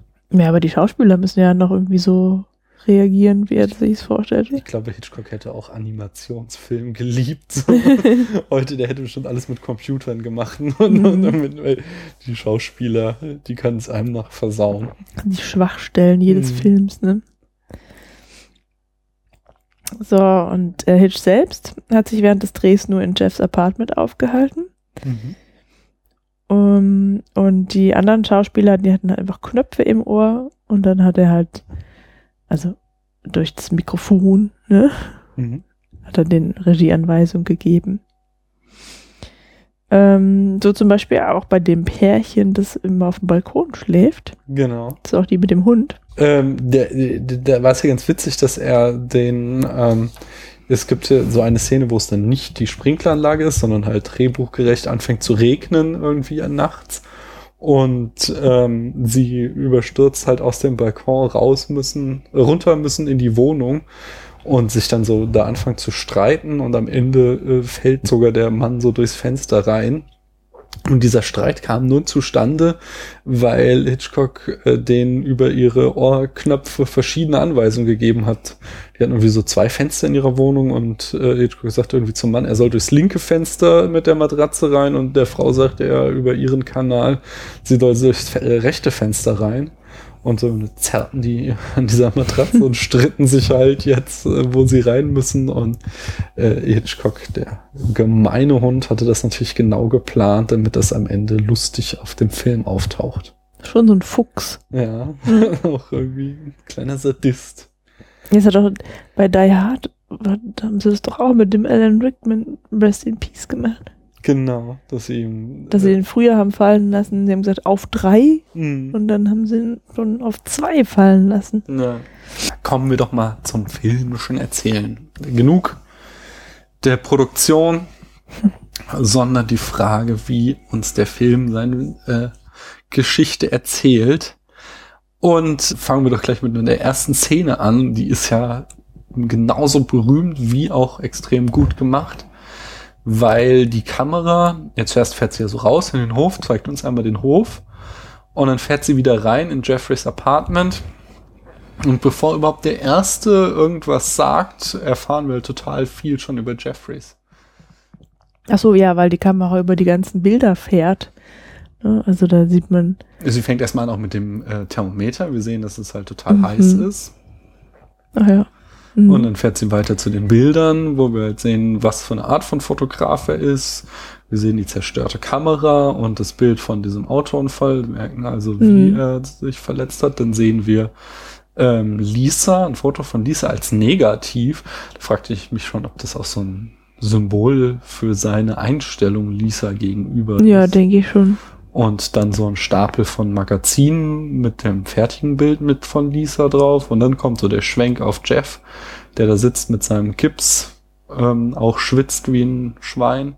Mhm. Und auf dem Gips hat auch Lisa unterschrieben. Here lie the bones of Jeffreys. Oder irgendwie so. Ja. Ähm, the broken bones. Ja. Nein, aber dieses Negativ ist bestimmt schon so, ähm, so ein Symbol. Also aber auch dafür, dass er sie halt halt wirklich kennt, Mhm. sozusagen. Das, was, das, was so den Ursprung darstellt von ihr. Und auf diesen ganzen Magazinen, da sieht man dann halt ähm, einfach nur die Hochglanz-Lisa. Mhm. So. Okay. Mhm. Jedenfalls am Ende des Films spiegelt er das ja dann nochmal mit so einer Kamerafahrt, nachdem alles vorbei ist, wo wir dann wieder so jede Menge Informationen bekommen. Also wir sehen ja nicht nur, dass Jeff dann zwei Gipse hat, als kleiner Witz, weil er ja am Ende von Torvald aus dem Fenster geworfen wurde, äh, sondern auch wir sehen halt, äh, dass, also es gibt ja, was hast du das eben erzählt in der Handlung, dass es neben dem Kriminalfall auch so ein äh, halt Beziehungen Das ich gibt, nicht erwähnt, äh, nee. Beziehungskonflikt, dass halt äh, Lisa will Jeff heiraten, aber Jeff will Lisa nicht heiraten, weil er halt so äh, knallharter Junggeselle ist und er ist Fotograf und reist gern um die Welt und erlebt Abenteuer und die Frau ist für ihn nur ein Klotz am Bein, zumal sie aus der High Society kommt und er da gar keine Lust drauf hat auf dieses Leben und auch nicht glaubt, dass sie sich anpassen könnte und mit ihm auf Weltreise gehen könnte. Und dann am Ende äh, sehen wir dann da Lisa auf dem Bett sitzen. Ich glaube, sie hat auch praktische Kleidung schon an. Ja, da hat sie Hosen an zum Ja. ersten Mal. Genau. Und sie liest halt auch so ein äh, Buch irgendwie über Abenteuer im Himalaya oder irgend Mhm. sowas. Und äh, dann merkt sie so, in, dass Jeff eingeschlafen ist, legt das Buch weg und liest wieder irgendwie so ein Hochglanzmagazin. Mhm. Das ist auch nochmal so ein netter äh, Zwinkern von, von Hitchcock ist irgendwie natürlich auch irgendwie so wieder sein Frauenklischee, aber auch irgendwie so ganz süß, weil sie vorher ja auch immer dafür plädiert hat, dass sie sich ändern kann. Äh, Naja, aber er sollte sich ja auch ändern. also sie hat ja immer gesagt, kannst du dir nicht vorstellen, dass, dass wir uns beide ändern oder dass sich einer Mhm. von uns anpasst. So. Ja. Aber er, Er hatte schon recht mit seiner Befürchtung, dass er dann halt auch immer Kaviar essen muss bei irgendwelchen Abendgesellschaften. ja, das, da wird er wahrscheinlich am letzten Endes reingezogen. Das ist zumindest so die Botschaft, die uns vermittelt wird. Dann Mhm. machen wir doch gleich weiter mit dieser äh, Beziehung, weil ähm, was halt ganz, ganz toll ist, ist äh, eben, dass der ganze Film ja ein Statement ist so über die Ehe oder überhaupt Beziehungen zwischen Mann und Frau. Und das macht Hitchcock, indem er uns eben diese ganz, äh, diesen Hinterhof zeigt mit den lauter Mini-Dramen in den verschiedenen Fenstern und alle haben sie irgendwie verschieden, zeigen verschiedene Aspekten der Ehe. Ähm, bekommst du noch welche zusammen? Ja, sicher. Ich muss nur links oben anfangen bei der Tänzerin. Also die hat noch nicht Na, ganz wirklich. links sind ja schon mal noch mal die äh, äh, frisch Verheirateten, die den ganzen Tag Ach so, ja gut, die sind. kommen aber später erst, Okay, genau. die- die Tänzerin. Äh, die Tänzerin, ähm, die hat ständig irgendwelche Kerls bei sich im Apartment, ist irgendwie eher äh, leichtlebig scheinbar. Anscheinend, ja, scheinbar. Ähm, denn am Ende sehen wir, dass sie eigentlich doch total treu ist und auch alles andere als oberflächlich, denn der Kerl, der nach Hause kommt, ist ein Soldat und der ist auch kleiner als sie und nicht mal schön. Und Mhm. Und sie hat alle anderen Männer abblitzen lassen. Genau. Aber eigentlich können wir das schon in der ersten Szene sehen, denn da hat sie oben auf ihrem Dach weiße Tauben sitzen als Symbol der Unschuld. Oh. Ja. Das Torso, genau. Miss Torso, genau. Ähm, dann haben wir eben dieses Ehepaar, bei dem die Ehe, glaube ich, schon ganz gut funktioniert, die draußen schlafen und die so einen Hund haben irgendwie. Genau. Das ist halt einfach die normale Ehe, sag ich mal. Ist ja schon, ja, aber schon eher positiv. Ähm, dann haben wir die Thorvalds oder Torvalds, Mhm. bei denen die Frau liegt irgendwie im, krank im Bett und Mhm. der Mann muss sich um sie kümmern und die streiten sich halt ständig. Ja. Darunter wohnt die einsame Miss Lonely, also Miss, Miss Lonely Heart, genau. Die irgendwie, die ist irgendwie so ein bisschen strange, also, Na, das ist Äh, halt die alte Jungfer, die, ja, genau. die sehnt sich nach der Liebe, aber hat keinen. Einmal hat sie einen Typen, der poppt sich aber als Arschloch und sie spielt dann sich selbst so Dinner-Szenen vor, äh, als würde sie mit Sie jemandem zu Abend essen. Genau, Rollenspiele Genau. alleine. Ja. Und am Ende will sie Suizid begehen. Ja, das ist auch nochmal ziemlich spannend. Aha. Am Ende. mhm. Äh, ja, dann haben wir noch so diese Bildhauerin. Die, weiß nicht, das ist wahrscheinlich so eine, Weiß ja, nicht. also, die hat das, glaube ich, nicht so wirklich. Aha. Na ja, gut, die wird schon, schon einen Grund für sie haben. Äh, geben. Ja, und dann irgendwie ins Sachbehaus zieht dann halt irgendwie so ein frisch verheiratetes Ehepaar ein, das erst äh, tagelang die Rollläden unten hat. Und immer wenn der Mann mal ans Fenster Und dann kommt, später genau geht der Rollladen hoch oder die Rollläden und immer wenn der Mann rauchen möchte am Fenster, dann ruft ihn seine Frau wieder in einem Bett. nervtötenden Tonfall zurück. Mhm. Das habe ich nicht so empfunden. Am Anfang zumindest noch nicht. Am Der Tonfall? Ja. Ach so, echt ich find Ja, so, schlimm. ich dachte eher, das wäre so, äh, sie kann nicht genug von ihm bekommen. Aber auch am Ende, als wir, also ganz am Ende, als wir dann den letzten Schwenk durch den Hof kriegen, da sind sie sich ja auch dann am Streiten quasi. Da sind dann da sind die Flitterwochen vorbei. Ach genau, da sagt sie noch, wenn ich gewusst hätte, dass du deinen Job aufgibst, hätte ich dich niemals geheiratet. Und Mhm. äh, einen hast du noch vergessen, und zwar den Komponisten. Ach ja, Der steht, man sagt für Jeff, der ist so der, der einsame Junggeselle, der den ganzen Tag nur arbeitet an seinem Musikstück und äh, irgendwie auch Partys schmeißt, also da ganz glücklich ist mit seinem Junggesellenleben, genauso wie es Jeff auch gerne hätte. Nicht? Aber diese Lisa, die lässt ihm ja nicht keine Ruhe. Mhm. Ähm, cool ist auch seine Krankenschwester, Mhm. die immer vorbeikommt, um ihn irgendwie zu versorgen, weil die hat, die hat irgendwie so das Herz am rechten Fleck Mhm. und sagt ihm immer, was richtig und was falsch wäre und die hat halt auch irgendwie so, die hat auch so eine Schnauze irgendwie. Mhm. Die finde ich ganz cool. Das, das passt auch ganz gut, weil, weil das so zu der nächsten Frage ist halt, wie, wie sexistisch ist der Film? Mhm. Weil da ja schon so ganz viele Rollenklischees der 50er drinne stecken und er wird auch immer irgendwie als Paradebeispiel für den männlichen Blick des Kinos genannt, dass halt irgendwie äh, die Kamera, äh, also in der feministischen Filmtheorie wird immer gesagt, der Film zeigt das ganz toll, wie die Kamera immer das Auge eines Mannes einnimmt Mhm. und so äh, Frauen objektifiziert. Äh, ja, ist ja ganz klar, wie Jeff da als Voyeur am Fenster rumsitzt. Aber äh, auf der anderen Seite ist es halt, ist der Film auch wieder erstaunlich unsexistisch, sage ich mal, nämlich dahingehend, wir haben einen impotenten Helden im wahrsten Sinne des Wortes, also er sitzt da halt, ist Unterleib ist eingegipst, er ist halt die Antithese zu einem äh, ja, klassischen Protagonisten eines Films. Äh, und stattdessen, wer aktiv wird immer in dem Film, das sind die beiden Frauen. Mhm. Nämlich, äh, die gehen immer, um äh, die Recherchen zu betreiben und äh, begeben sich in Gefahr, während er nur blöd am Fenster sitzt. Und das ja sogar darin kulminiert, dass als äh, Thorwald am Ende in seine Wohnung kommt, er ihm auch nichts Besseres einfällt, als irgendwie Blitzlichter zu schießen, um den zu blenden.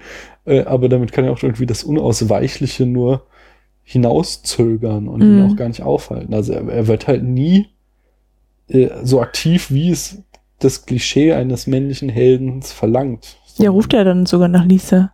Genau. Ja. Und ähm, Andererseits hat er so die Fäden in der Hand, ne? Und schickt da die Frauen so rum. ah, es ist auch fraglich, was eigentlich Lisa an ihm mag, weil er irgendwie voll das Arschloch ist und sich nur blöd fällt. Das ist wiederum auch wunderschön inszeniert von Hitchcock, wie man quasi Jimmy Stewart sieht, wie er sich äh, in, in Lisa verliebt, weil sie ja dann irgendwie so aktiv wird und je mehr äh, sie Interesse an seinem Abenteuer zeugt, in, desto begeisterter ist er von ihr. Und als sie da äh, das erste Mal bei Vorwald war und dann zurückkommt, ähm, da hatte ihm so, so ein Brief unter der Tür durchgeschoben, dass sie, sie wissen, dass er seine Frau umgebracht hat. Äh, und dann kommt sie zurück und er strahlt sie so voll über das Mhm. ganze Gesicht an. Und man sieht so, äh, wie total verknallt er auf einmal in sie ist, weil sie etwas ist, was er noch nie in ihr gesehen hat. Hm. Mm, mm, mm, mm. Das Beispiel männlicher Film und weiblicher Film, das hat uns Ende letztes Jahres auch beschäftigt. Nämlich im, Ach, jetzt kommt wieder ein Einspieler. Ich dachte schon, es gibt keine mehr. doch, doch, im November hatten wir äh, La Haine geguckt und da hatten wir uns mit dem, äh, auch mit einem sehr männlichen Film zu tun. Das ist wiederum gewollt von dem Film, aber der Film hat auch eine massive Schwäche, die Hm. gleich in unsere nächste Folge münden wird, nämlich es ist ein unglaublich männlicher Film. Hm. Sag du das, du hast es während des Films ausgesprochen. Ja, es gibt halt einfach keine Frauen, die da irgendwie eine Rolle spielen. Es gibt gerade mal die Mutter von Hubert, die schwanger ist und zwei Sätze sagen darf. Und die zwei Frauen in der Galerie. Die Genau. kleine Schwester von Said sieht man auch einmal kurz. Ja, die hat noch die größte Rolle eigentlich, ne? No, eigentlich auch nicht. Aber Ja. es ist halt. Also wirklich, du siehst halt echt nur Kerle. Also Ja. das ganze Banlieue scheint nur aus Männern zu bestehen. Ja, und äh, Kassowitz, da war auf dem Auge auch offensichtlich blind, weil irgendwie in einem Interview wurde er darauf angesprochen und er erwiderte so, äh, ja, nee, hat er absichtlich gemacht, weil so eine Love Story hätte dem Film ja nur geschadet, so als müsste eine Frau irgendwie in einer tragenden Rolle gleich äh, in eine Love Story resultieren, so. Ja. Das ist wirklich. das reicht ja schon, die Szene auf dieser Dachterrasse, in der Genau. der Grillparty veranstaltet. Also das war einfach komplett unrealistisch, dass da nur Männer sind auf so einer Party. Also weil die Frauen in den Bonnies genauso rumhängen. Ja. Und im Dezember hatten wir dann das Gegenbeispiel mit Bond de Fille, einen weiblichen Film. Und äh, wir sehen dann auch, dass sie sich halt die Brüste abbindet.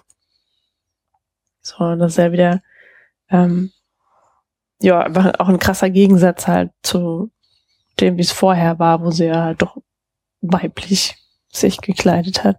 Hm. Trotz männlichen Verhaltens, äh, das heißt männlichen Verhaltens, aber Ähm, zumindest ist es kein filmischer Trope, den wir oft sehen. So, Also die, das Mhm. Klischee-Rolle ist ja eben Weiblichkeit, Mhm. ist weich, äh, vermittelnd, äh, zärtlich, was auch immer. Und die sind halt durchgängig tough und die verweigern sich eben ja klassischen weiblichen Rollen. Und das genau das probiert sie immer weiter aus in dem Film, dem sie halt auch also ist ja, haben wir auch lange jetzt irgendwie schon vorher im Vorgespräch drüber geredet, äh, diese Putzfrauengeschichte halt, dass sie halt, äh, ja, also es ist ja auch ein sehr klassischer weiblicher Job eben, den sie da annehmen soll, eben auch äh, unterste soziale Stufe der, der Putzfrau, dem sie sich verweigert. Dass sie, ja, das mit dem Abbinden der Brüste ist dann vielleicht sogar schon eine Andeutung von Transsexualität, Transsexualität, weißt du, an was mich das erinnert? Mehr an die Amazonen. Hm. Weil die sich ja angeblich äh, mindestens eine Brust immer abgeschnitten haben. Ja. Aber äh, kehren wir zurück zu das Fenster zum Hof. Äh, was ja noch spannend ist, ist die, ähm, dass, äh, wie gesagt, unser impotente Held äh, den ganzen Tag aus dem Fenster guckt. Er damit so ein übelster Voyeur ist.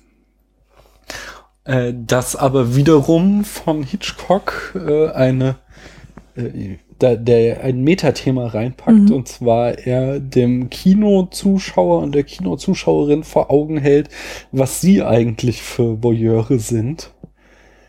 Ähm, das sieht man nie besser als in der Szene, wo dann halt Jeffs Freund, der Polizist, äh, dem Jeff und Lisa erzählt, äh, dass das nichts dran ist halt an ihrer Theorie, sondern dass halt irgendwie Frau als Frau gesehen wurde und so und alle Verdächtigungen sich aufgelöst haben. Und äh, Jeff und Lisa sind halt total enttäuscht, dass ihr Kriminalfall nichts geworden ist. Und wir, das ist wieder so ein Moment, äh, wie ihn auch bei Psycho hatten, dass äh, wir in dem Moment als Zuschauer halt massiv manipuliert werden, weil wir natürlich auch enttäuscht sind mit unseren Protagonisten und dann erst äh, im nächsten Schritt merken, dass wir quasi gerade enttäuscht sind, dass jemand nicht umgebracht wurde, was halt so äh, ja, ja, also äh, Hitchcock uns quasi vor Augen hält, so, ha, seht ihr, was ihr für Schweine seid. Das ist, äh, das ist so wie bei Inglourious Bastards von Tarantino am Ende die, diese, dieser äh, üble Nazi-Film, wo da, wo es nur, weißt du, weißt du, äh, der Stolz der Nation, wo Daniel Brühl da in diesem Turm sitzt und äh, die ganze Zeit Russen abknallt und unten sitzen die Nazis und jubeln. Das hat ja genau auch so diese Funktion, dass, Hit, äh, dass Tarantino uns vor Augen führt, dass wir quasi genau das sind auch. Wir schauen ihm zwei Stunden zu, wie er uns die übelsten Gewalttaten zeigt und wir jubeln auch darüber. Und äh, das gleiche macht halt auch Hitchcock hier, dass er halt äh, zeigt so, ja, hier, na, du wolltest gerade, dass hier die Frau umgebracht wurde und jetzt bist du genauso wie Jeff und Lisa enttäuscht, dass hier jemand nicht umgebracht wurde. Du bist hier der Perverse eigentlich, du bist der Voyeur. Was der Film dann natürlich auch ist, ist ein äh, Überwachungsfilm. Und die Frage, wie wird denn hier, die meine Frage an dich, wie wird denn Überwachung hier dargestellt? Äh, meinst, meinst du jetzt so, so Ja, grundsätzlich? Jeff ist ja der Überwacher. Oder welchen Und wird, Details? wird sie kritisiert oder wird sie positiv dargestellt, dass er hier seine Nachbarn überwacht? Also es wird schon kritisiert durch den, durch diesen Detective-Freund, Mhm. Auch durch seine Haushälterin. ähm, wobei die ja dann auch selber mitguckt und ganz hingerissen ist. Hm. Und am Ende sollte Jeffries ja recht behalten. Ja, das ist ja Mhm. äh, das, das Überwachungsdilemma, dass du halt, klar kannst du mit Überwachung einzelne Straftaten aufklären, aber du hast natürlich eine ganze Menge Kollateralschaden. All die anderen, die äh, Jeff da überwacht, die, äh, ja, die haben, sind ja alle unschuldig, die haben ja nichts Mhm. getan und trotzdem guckt er denen den ganzen Tag in die Zimmer rein. Ja, da ist halt eigentlich auch noch gar nicht so viel dran auszusetzen. Was, was soll er denn machen? Ja, also er kann natürlich aus dem Fenster gucken. Na, er kann Aber- auch ein Buch lesen oder Radio hören. Ja, das, ja, gut. Also er So, aber er irgendwann Hobby. nimmt er da halt sogar ein Fernglas Mhm. und ähm, er dringt schon echt ziemlich tief dann halt, also spätestens mit dem Fernglas in die Privatsphäre dieser Leute ein. Ne? Mhm. Das stimmt schon. Aber das so richtig krass merkt man es halt, ähm, als Lisa bei ihm zu Besuch ist und irgendwie mit ihm redet und er, da, oder ich glaube, vielleicht liebkost sie ihn sogar schon im, und irgendwann meinte, oh, guck mal, jetzt passiert da drüben was. Mhm. Sodass ihm das irgendwie wichtiger ist, was die Nachbarn machen, als was in seiner eigenen Wohnung vorgeht, so. Hm. Hitchcock sagte auch mal ähm, so in seiner berühmten suffisanten Art, dass seine Sympathien eigentlich immer bei Torwald lagen. äh, da will man den ganzen Tag nichts, äh, da will man nichts anderes machen, als mal in Ruhe seine Frau umbringen und dann hat man so nervige Nachbarn, die einem die ganze Zeit in die Wohnung klotzen und die Polizei rufen. Hm. So. Ja, und dann gibt's am Ende nochmal noch mal so eine ähm, Voyeurismuskritik oder, oder, oder auch Sensationsgeilheitskritik. ähm, das ist halt einerseits in der Wohnung von Torwald gerade total spannend, weil Lisa da drin ist und Torwald nach Hause gekommen ist und sie Mhm. halt irgendwie schlägt oder halt irgendwie bedrängt so. Und ähm, gleichzeitig bereitet die Miss Lonelyheart unten ihren Suizid vor. Also die hat Mhm. irgendwie und schreibt einen Abschiedsbrief und hat sich schon so ein Glas mit die Tabletten hingestellt, die Stella auch identifiziert hat. Also Jeff und Stella wissen da, was die, was die Dame unten vorhat und schwanken dann halt auch immer so zwischen ähm, die Polizei für Lisa oder für die Miss Lonely Heart zu rufen. Mhm. Und dann am Ende vergessen sie aber die Suizidantin oder Suizidgefährdete. Weil sie so gefangen sind von den Ereignissen in Torvaldswohnung. Genau. Ja. Ähm, ja, ein, eine Sache noch. Ein, und zwar nochmal zurück zu dem impotenten Helden. Im August besprachen wir Herr der Ringe. Und äh, im Rahmen dieser Besprechung das Gegenteil eines impotenten Helden, nämlich eines allmächtigen, äh, ich nannte das das Dumbledore-Problem. Das ist äh, das ähm, Dumbledore-Problem, nicht? Wir haben ja äh, mit Gandalf einfach einen Charakter, der quasi allmächtig ist, so, der immer die Lösung findet. So. Und das ist ja äh, bei Harry Potter eben Dumbledore, weswegen J.K. Rowling in sechs von sieben Bänden Lösungen finden muss, äh, oder fünf von sieben Lösungen finden muss, warum Harry am Ende kämpfen muss und nicht äh, Dumbledore, was dann halt teilweise echt lächerlich ist, besonders im ersten Band. Und so sucht sie sich halt äh, äh, in den ersten vier Bänden irgendwelche komplizierten Settings, warum Dumbledore gerade nicht da ist, sondern Harry jetzt kämpfen muss, so. Weil halt Dumbledore einfach so unglaublich mächtig ist, dass er halt jeden Gegner besiegen könnte. Und äh, das ist halt genau das Problem von Gandalf halt auch so. Du hast einen Charakter, der ist so mächtig beschrieben, du brauchst halt eigentlich die ganzen anderen Gefährten nicht mehr so. Und äh, vor allen Dingen halt brauchst du irgendeinen Grund, warum Frodo irgendwann auf sich selbst gestellt ist, weil du willst halt ihn als Helden aufbauen und um- er muss halt irgendwann die wichtigen Entscheidungen treffen und das hat bislang immer Gandalf gemacht. Kommen wir doch zur guten alten Frage, wie Hitchcock uns manipuliert. Ne, Hitchcock macht äh, hier eine große Studie des Reaction Shots. Also er zeigt Mhm. uns immer irgendwas und zeigt uns daraufhin die Reaktion von Jimmy Stewart. Und da gibt es ein äh, berühmtes Experiment aus der Stummfilm-Ära, der nennt sich der Kuleshov-Effekt von einem russischen Regisseur und Filmtheoretiker namens Kuleshov. Der hat äh, Folgendes gemacht. Er hat ein komplett emotionsloses Gesicht einmal hinter einen Suppenteller, einmal hinter, ich glaube, eine Frau, die sich auf einem Divan regelt und einmal hinter, oh man, was war das dritte? Entweder was Morbides oder Kinder. Irgendwas. Ähm, geschnitten und dann halt immer äh, Probanden gefragt, wa- was das Gesicht, jeweils genau das gleiche, der gleiche Gesichtsausdruck. Ähm, äh, was das für ein, für ein, ja, also was, was der uns anzeigt. So. Und die äh, Menschen haben halt immer zuverlässig gesagt, ja, der hat Hunger, der äh, ist hier erregt und so weiter. Mhm. Je nachdem, was die dritte auf das ich jetzt nicht mehr komme. Ist entweder erzückt oder zu Tode betrübt. Genau, ich werde das im Blog nachreichen.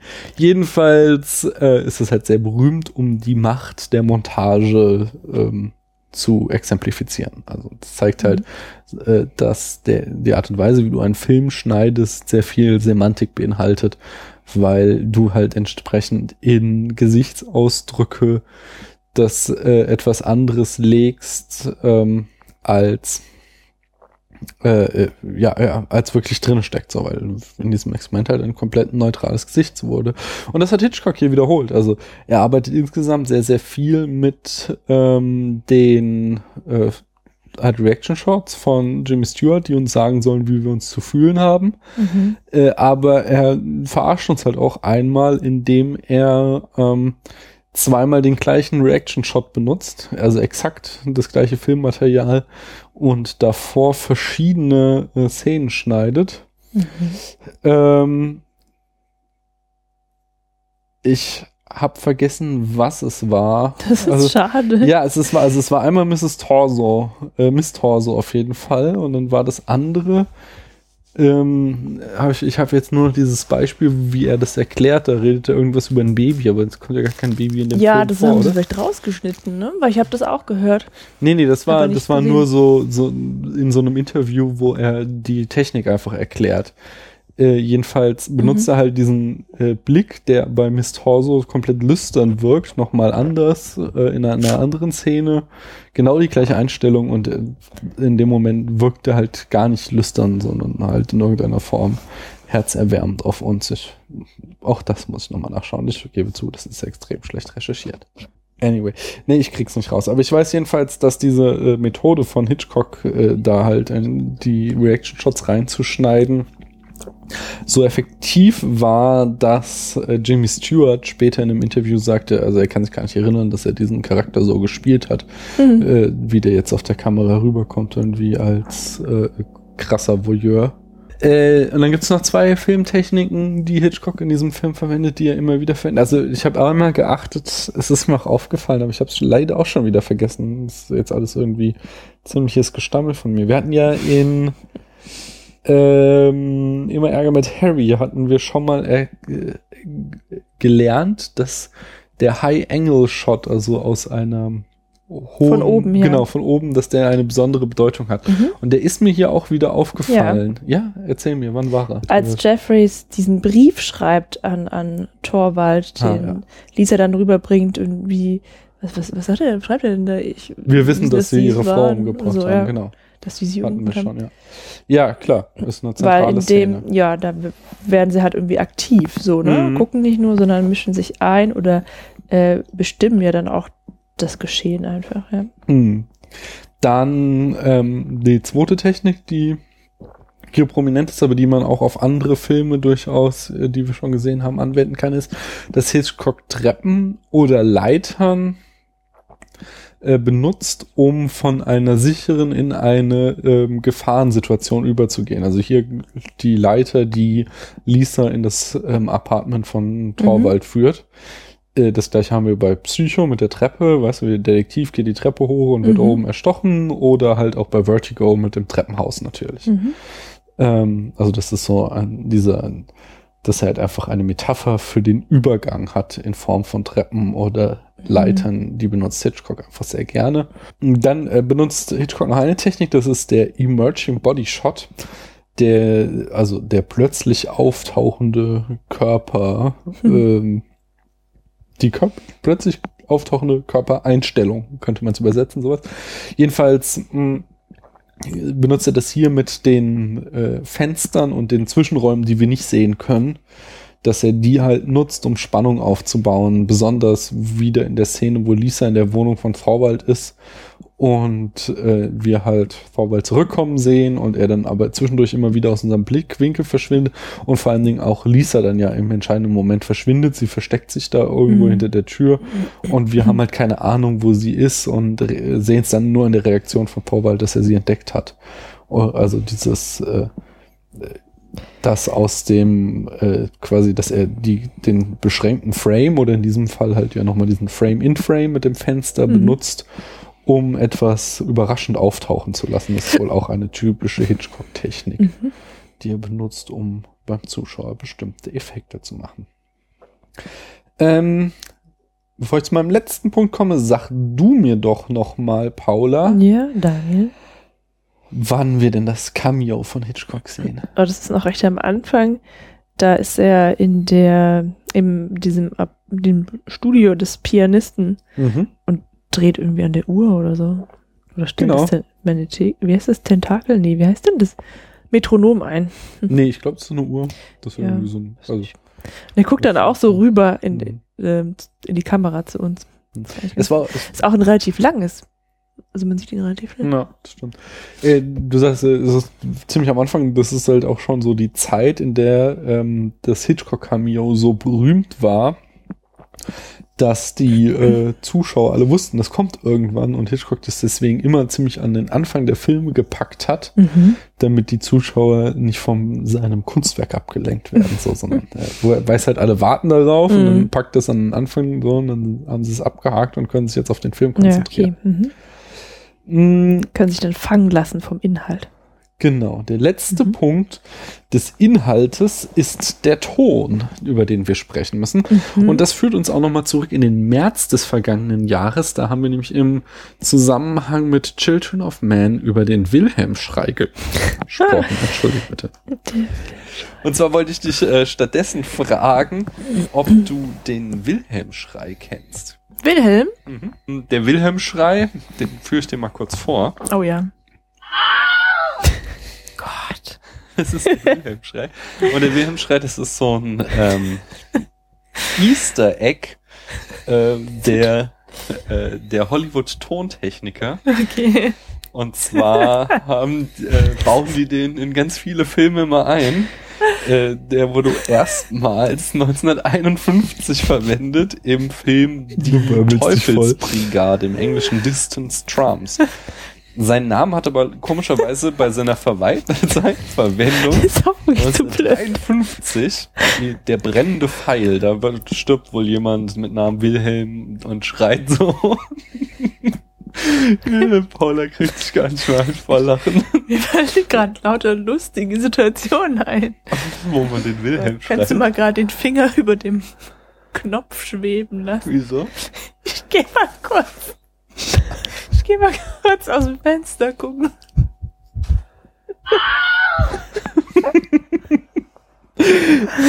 Der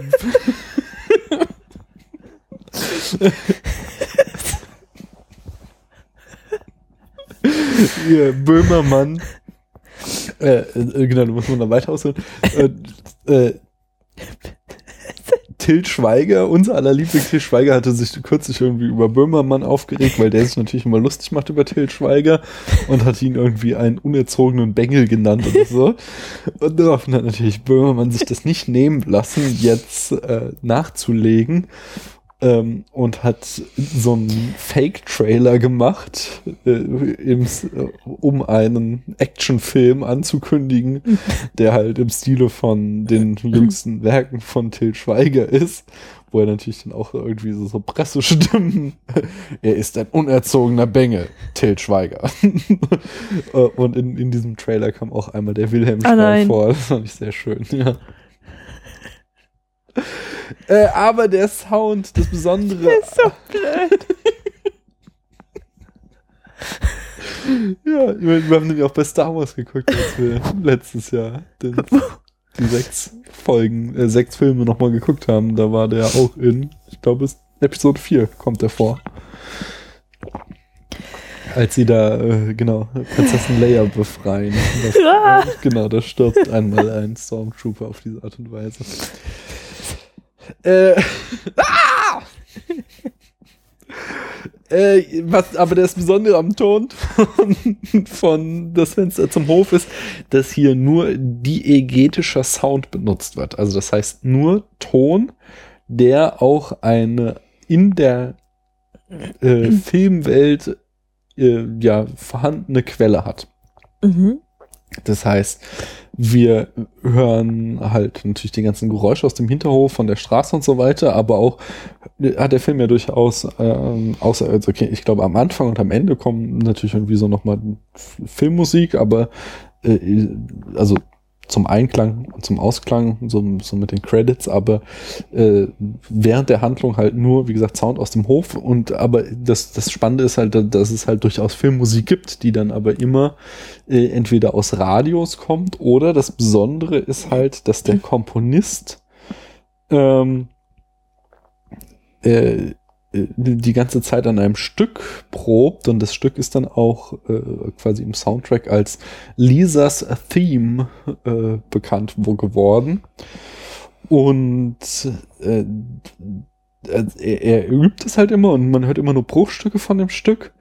Und in dem Moment, wo er es halt zum ersten Mal dann quasi perfekt hat und einmal komplett durchspielt, ist dann gerade als Lisa in äh, der Wohnung von Thorwald ist, was ja dann auch so die Metamorphose von Lisa vollendet hat. So, sie Mhm. ist jetzt zur Abenteurerin geworden, weswegen Jeff ihr dann endgültig verfallen ist.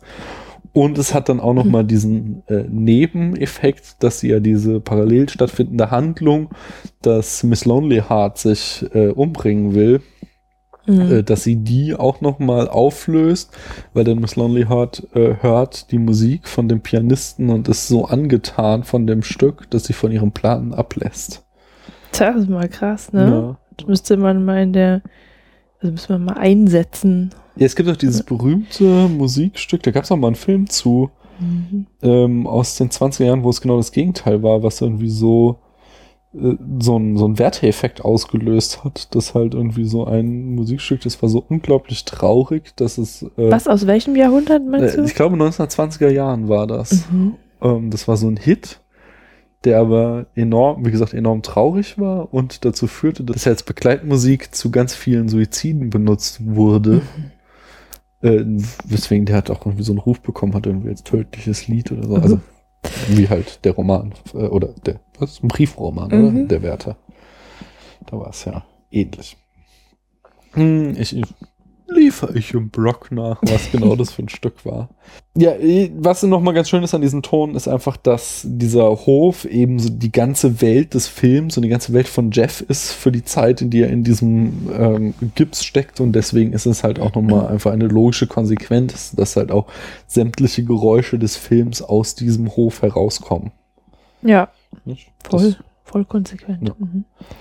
Und wenn du nichts mehr zu sagen hattest, hätte ich dann auch damit das Kapitel äh, filmisches Erzählen abgeschlossen. Doch, ich habe noch was zu sagen. Ja, hau raus. Und zwar um die Moral von der Geschichte. Ja, bitte. Äh, zu der Moral. Ähm, also das ist ja, das wird ja immer ziemlich deutlich auch angesprochen, ja, dass äh, Lisa und Jeffreys möchten gerne, dass Tom das Haus, also die Wohnung von Torvald durchsucht, Mhm. weil sie meinen, der hat vielleicht seine Frau umgebracht und Torvald Mhm. sagt, er dafür braucht er aber irgendwie ein paar Beweise oder bessere Indizien. Man kann nicht einfach so in diese Wohnung reingehen und Ja. das durchsuchen.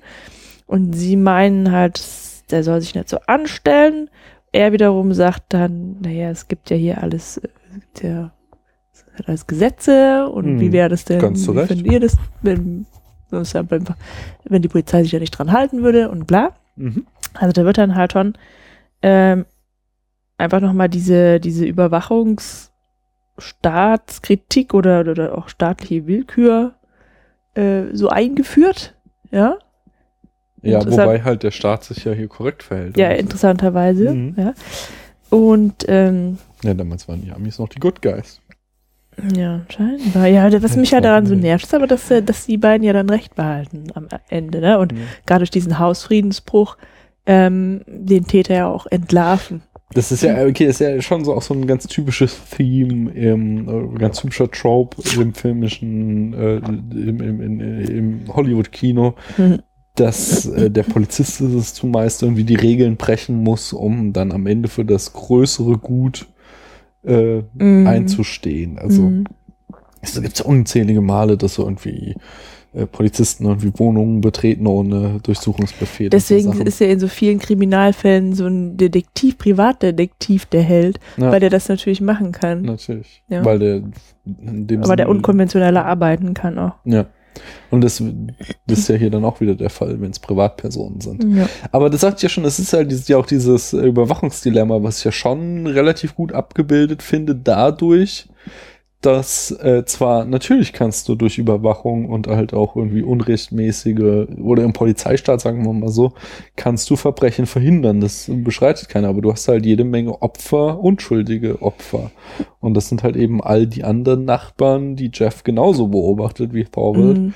die halt ähm, ja, also ich meine, du siehst halt die ganze Zeit zum Beispiel Miss Torso da in ihren Unterwäsche rumhüpfen und Jeff lüstern dazu grinsen und da hat er halt keine Motivation. Da gibt's halt keine Begründung, warum er jetzt diese äh, an, fremde Frau die ganze Zeit da, äh, anstarrt. Ja.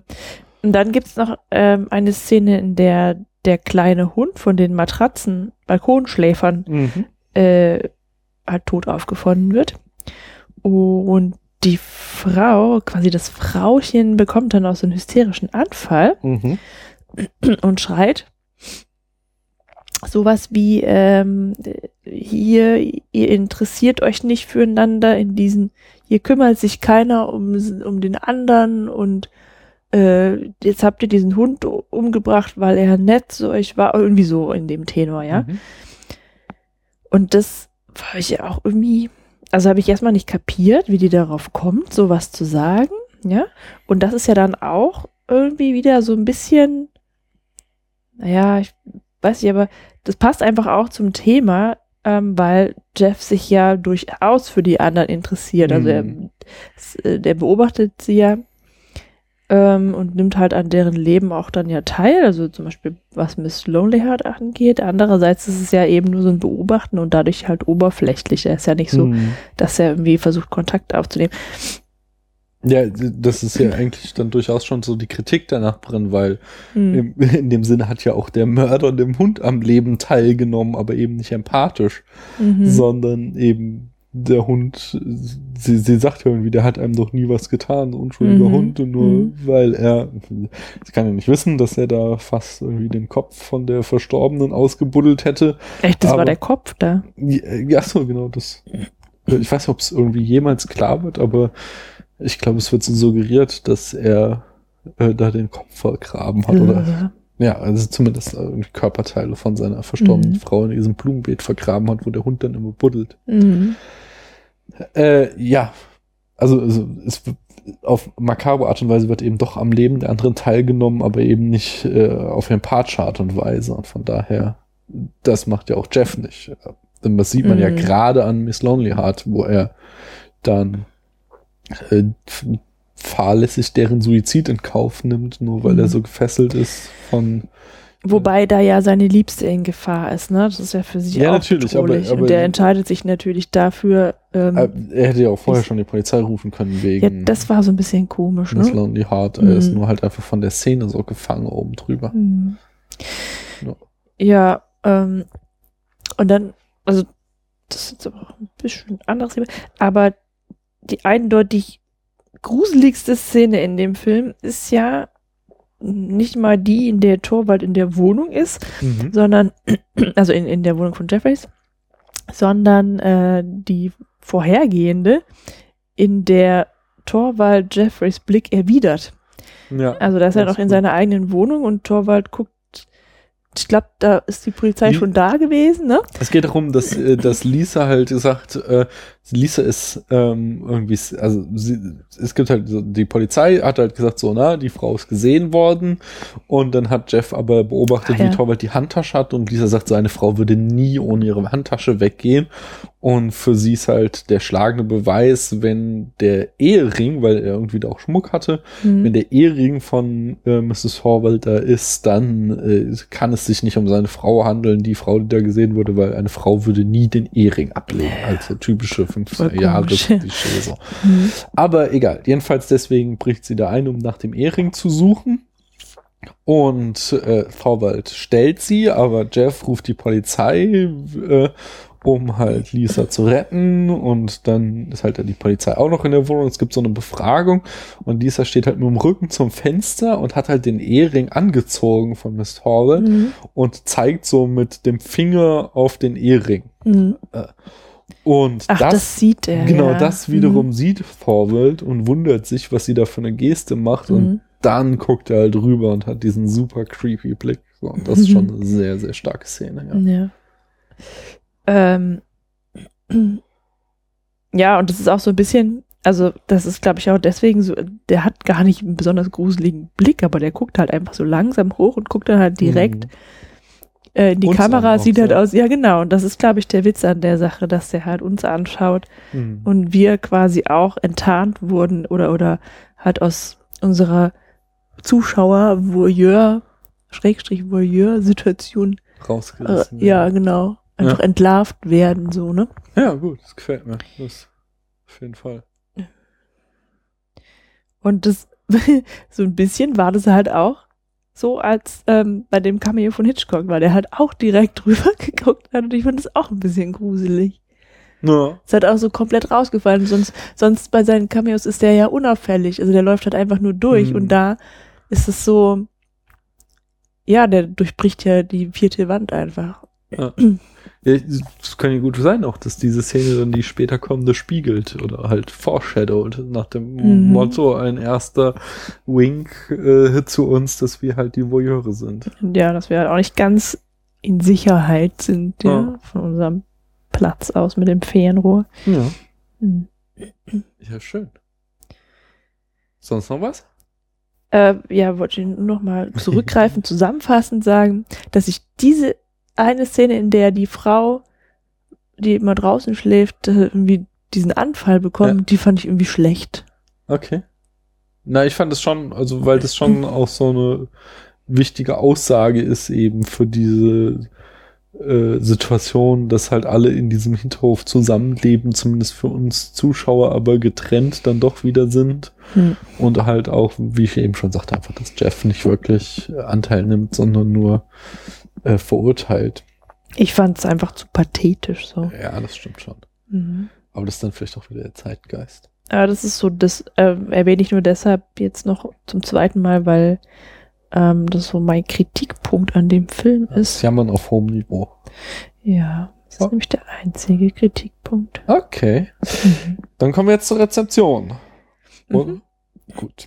Ähm, genauso wie Psycho und anders als Vertigo war dieser Film ein großer Erfolg. Er spielte, wie gesagt, eine Million Budget und spielte 36,8 Millionen Dollar ein.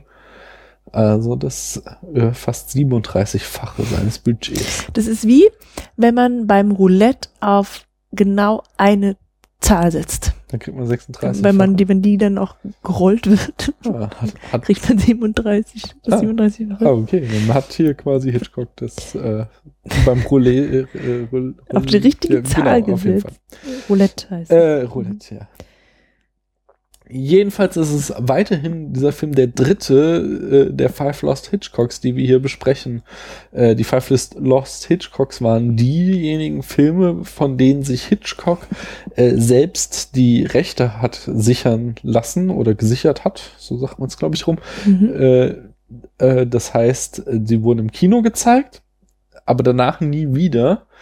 Und äh, das Ersten Mal nie wieder. Genau, Man soll das eben war nie, nie sagen. ja, es war ja auch nicht seine Absicht, dass diese Filme jetzt nie wieder gezeigt werden dürfen, sondern das hat er halt geschickt eingefehlt, weil er das als Erbe für seine Tochter haben wollte. Äh, nämlich die sollte nach seinem Tode diese Filme erben und wieder veröffentlichen. Paloma. Äh, heißt so? Ja. Tochter. Und das hat natürlich auch total super gebracht, äh, geklappt. In den 80ern hat sie dann diese Five Lost Hitchcocks nochmal in die Kinos gebracht und hat Mhm. nochmal richtig viel Geld eingenommen.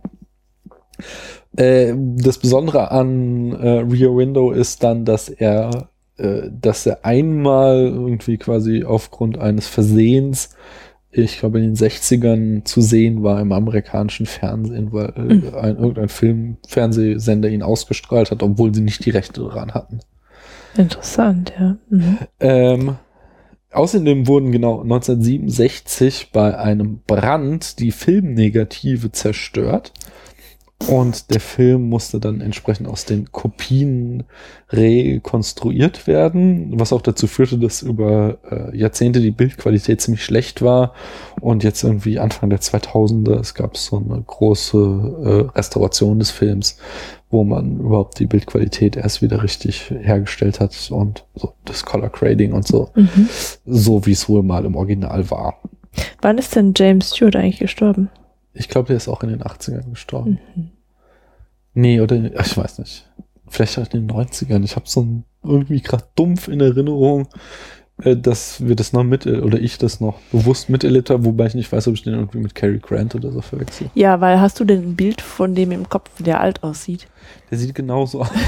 der ist wirklich, der, das ist so ein Mann, der ist seit er irgendwie Anfang 30 war nicht mehr gealtert. Der, die Haare wurden halt grau und er hat so ein bisschen Locken gekriegt, äh, Falten Mhm. gekriegt, aber er hatte halt immer genau das gleiche Gesicht. Das ist wirklich erstaunlich. Ach so, du meinst irgendwie das, ähm, uns ist immer mal aufgefallen, dass die drei Jeffreys, Lisa und Tom, dass sie so strahlend-blaue Augen hatten. Ja. Aber das war, da meintest du irgendwie, da hätten die irgendwie beim Nachkolorieren oder so übertrieben. Ja, das kann sein. Ist es denn eigentlich ein Schwarz-Weiß-Film? Nein, nein, aber, aber wie gesagt, wie ich ja schon sagte, ist das so, dass äh, die negative, also das Originalfilmmaterial einfach Mhm. zerstört wurde und alles, was du dann hast, sind halt quasi Abzüge, verschiedene Kopien, die in Kinos vorliegen. Und dann äh, die halt durch das Abspielen werden die halt immer schlechter. Mhm.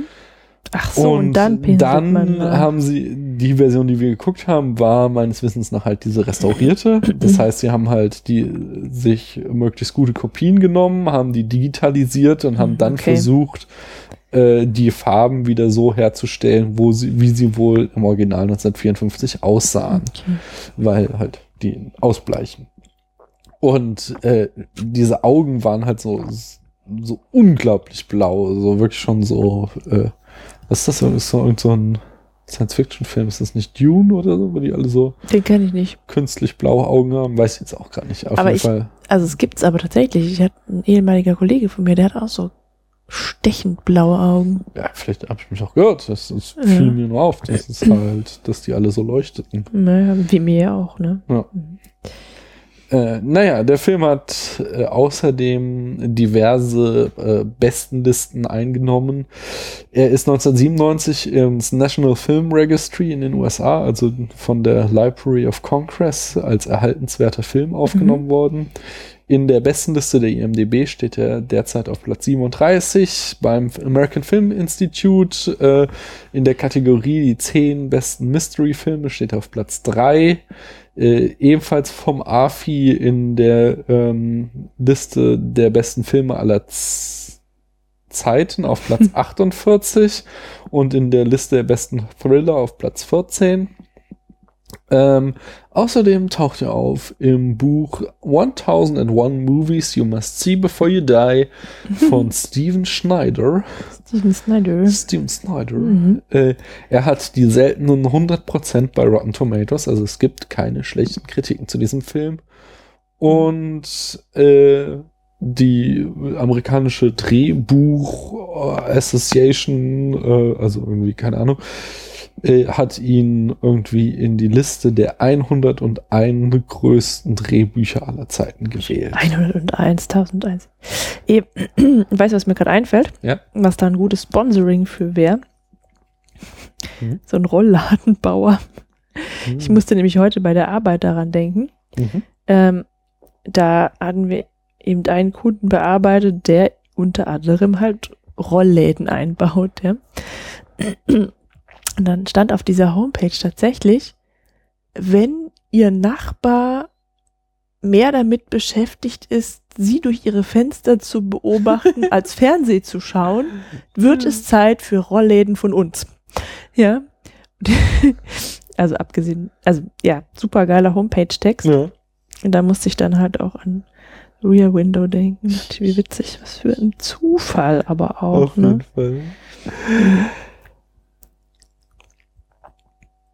habe ich dich jetzt aus dem Konzept gebracht. Ein bisschen. Tut ein mir leid. bisschen.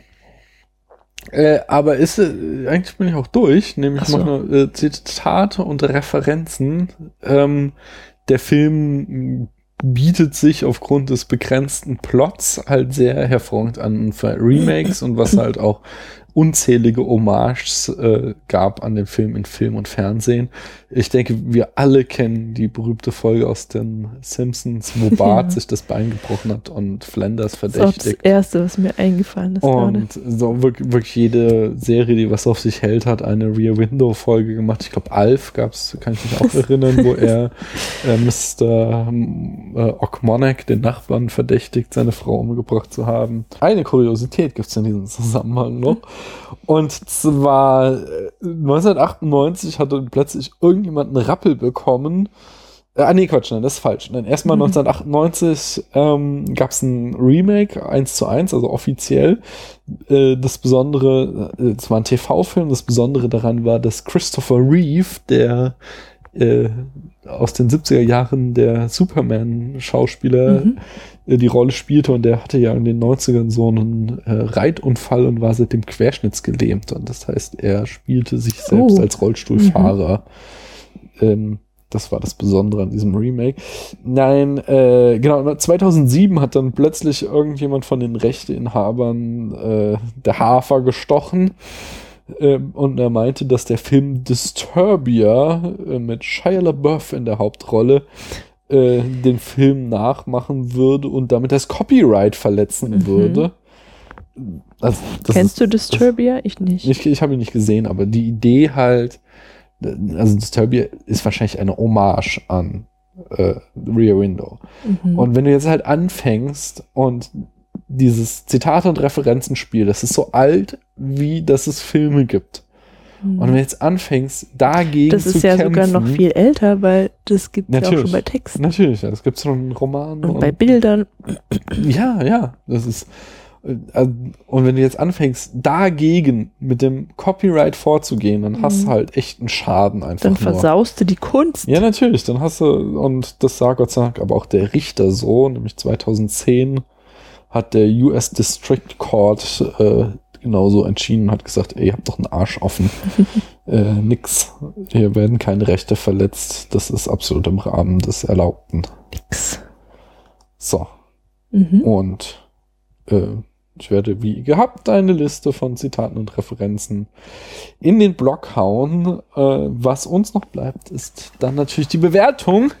Mhm. Und wie ich schon ankündigte, ist das ein ganz heißer Kandidat für mich Ja. auf eine ganz hohe Bewertung. Oh mein Gott. Und da möchte ich Ist noch es mal heute soweit? kurz einspielen. Den Film, der derzeit ähm, bei uns die Liste anführt, den besprachen wir nämlich im Januar, also vor über einem Jahr. Mhm. Und das war The Godfather. Der, Der, der Film äh, kriegt von mir die 100 Punkte minus einen Punkt. oh, ich habe mich gerade schon gefreut und wollte schon eine Rakete abschießen. Nein, nein, nein. Ich lass mir immer noch Luft nach oben. Minus einen Punkt für die schwachen Frauenrollen. Ähm, ich verstehe, warum er das macht, ähm, weil es ist halt äh, it's a man's world, dieser Untergrund so. Aber ähm, Äh, Warte, warte, ich kann sie sagen, Frauen und Kinder dürfen Fehler machen. Aber Männer machen keine Fehler. allgemein bleibt halt einfach dabei, dass man auch eine starke Frau in so eine Film reinschreiben kann und das ist halt immer so eine Form von faulem Drehbuch ist es nicht zu tun und aber das ist halt nur so ein ganz kleiner Makel, wie gesagt, ein Punktabzug, weil der Film halt eine Botschaft ja hinter hat, dass er so wenig Frauen zeigt. Und das zweite, den zweiten Punktabzug halt für diese eine Szene, die ich kritisiert hat, wo er dieses Wo Barsini Basini und nicht Tatalia. Da, da, da, da, ohne dass wir irgendeine Ahnung haben, wer Basini ist. Ja, aber wem willst du dann 100 Punkte geben, wenn Äh, doch vielleicht noch dein Film. Ist? Ja, aber vielleicht sehe ich ja noch mal einen Film, den ich noch nicht kenne und der per perfekt ist. So, deine Note will ich hören. Also der, ich finde den Film total klasse. Ja. Das sind, der, der, das sind alle meine, du weißt ja, meine fünf äh, Faktoren. Okay, gute Dialoge, gute Fotografien, ähm, äh, Kurzweiligkeit. Ich kann ihn mir immer wieder anschauen. Äh, Ich, hier, Ach so, die ähm, Story muss irgendwie immer Aktualität besitzen. Genau, also So. zeitlos sein. Ja, das ist das richtige Wort.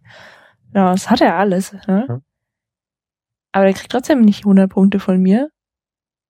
Und das ist auch bestimmt nicht mein Lieblingsfilm. Einfach nur, weil der, der ist mir einfach zu ernst.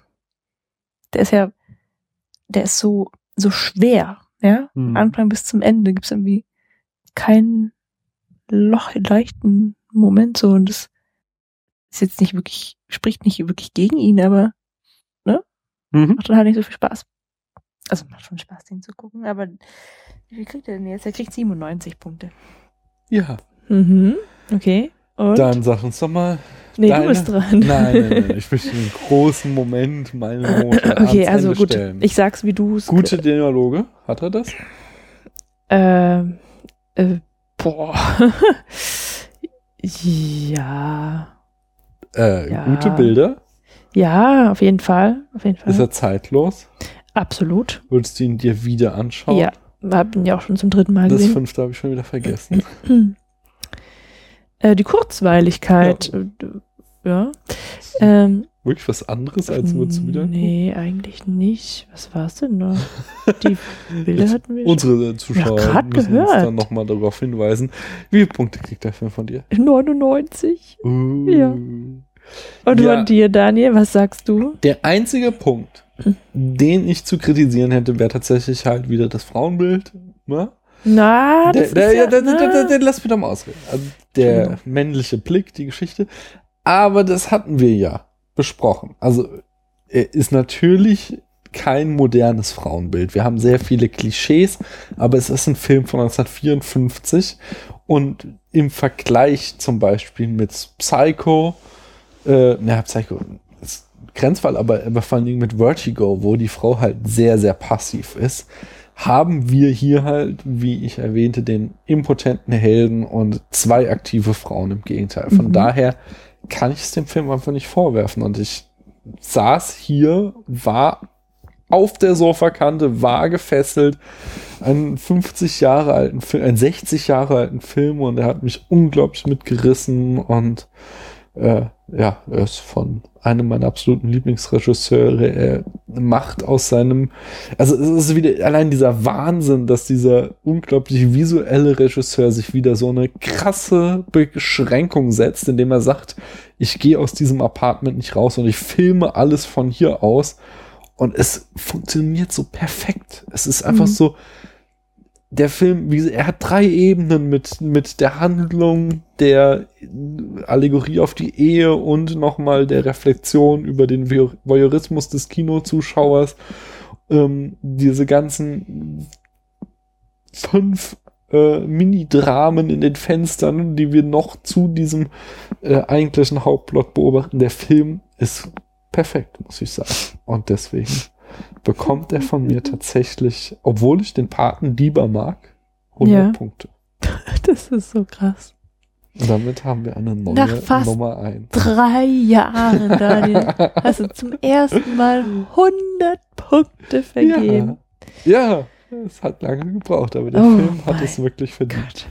Und du hast es noch nicht mal vorher gewusst. Ich habe es nicht vorher gewusst. Ich hätte auch nicht damit gerechnet. Ich dachte so, Hm. ja, Fenster zum Hof, das ist so- schon so ein ganz guter Hitchcock, aber Mhm. ja, tausendmal gesehen, ist jetzt auch nichts Besonderes. So. Ja. Und dann hat er mich wirklich sehr, sehr geflasht. Also eigentlich müssten wir jetzt eine Flasche Sekt öffnen. Aha. Es ist zu spät. Lasst uns lieber noch einmal äh, uns verabschieden. Mhm. Ich möchte noch mal darauf hinweisen, dass wenn euch dieser Podcast gefällt, erzählt euren Freunden davon. Äh, Ich erzähle ja nicht mal meinen Freunden davon. ja, macht es mal. drückt auf die bunten Knöpfe auf unserer Webseite, wo ihr uns über Twitter, Facebook etc. empfehlen und auch natürlich folgen und liken und so weiter könnt. Ihr könnt äh, iTunes-Rezensionen, wir haben mittlerweile äh, irgendwie sechs Bewertungen und drei iTunes-Rezensionen, Paula. Ehrlich. Ja.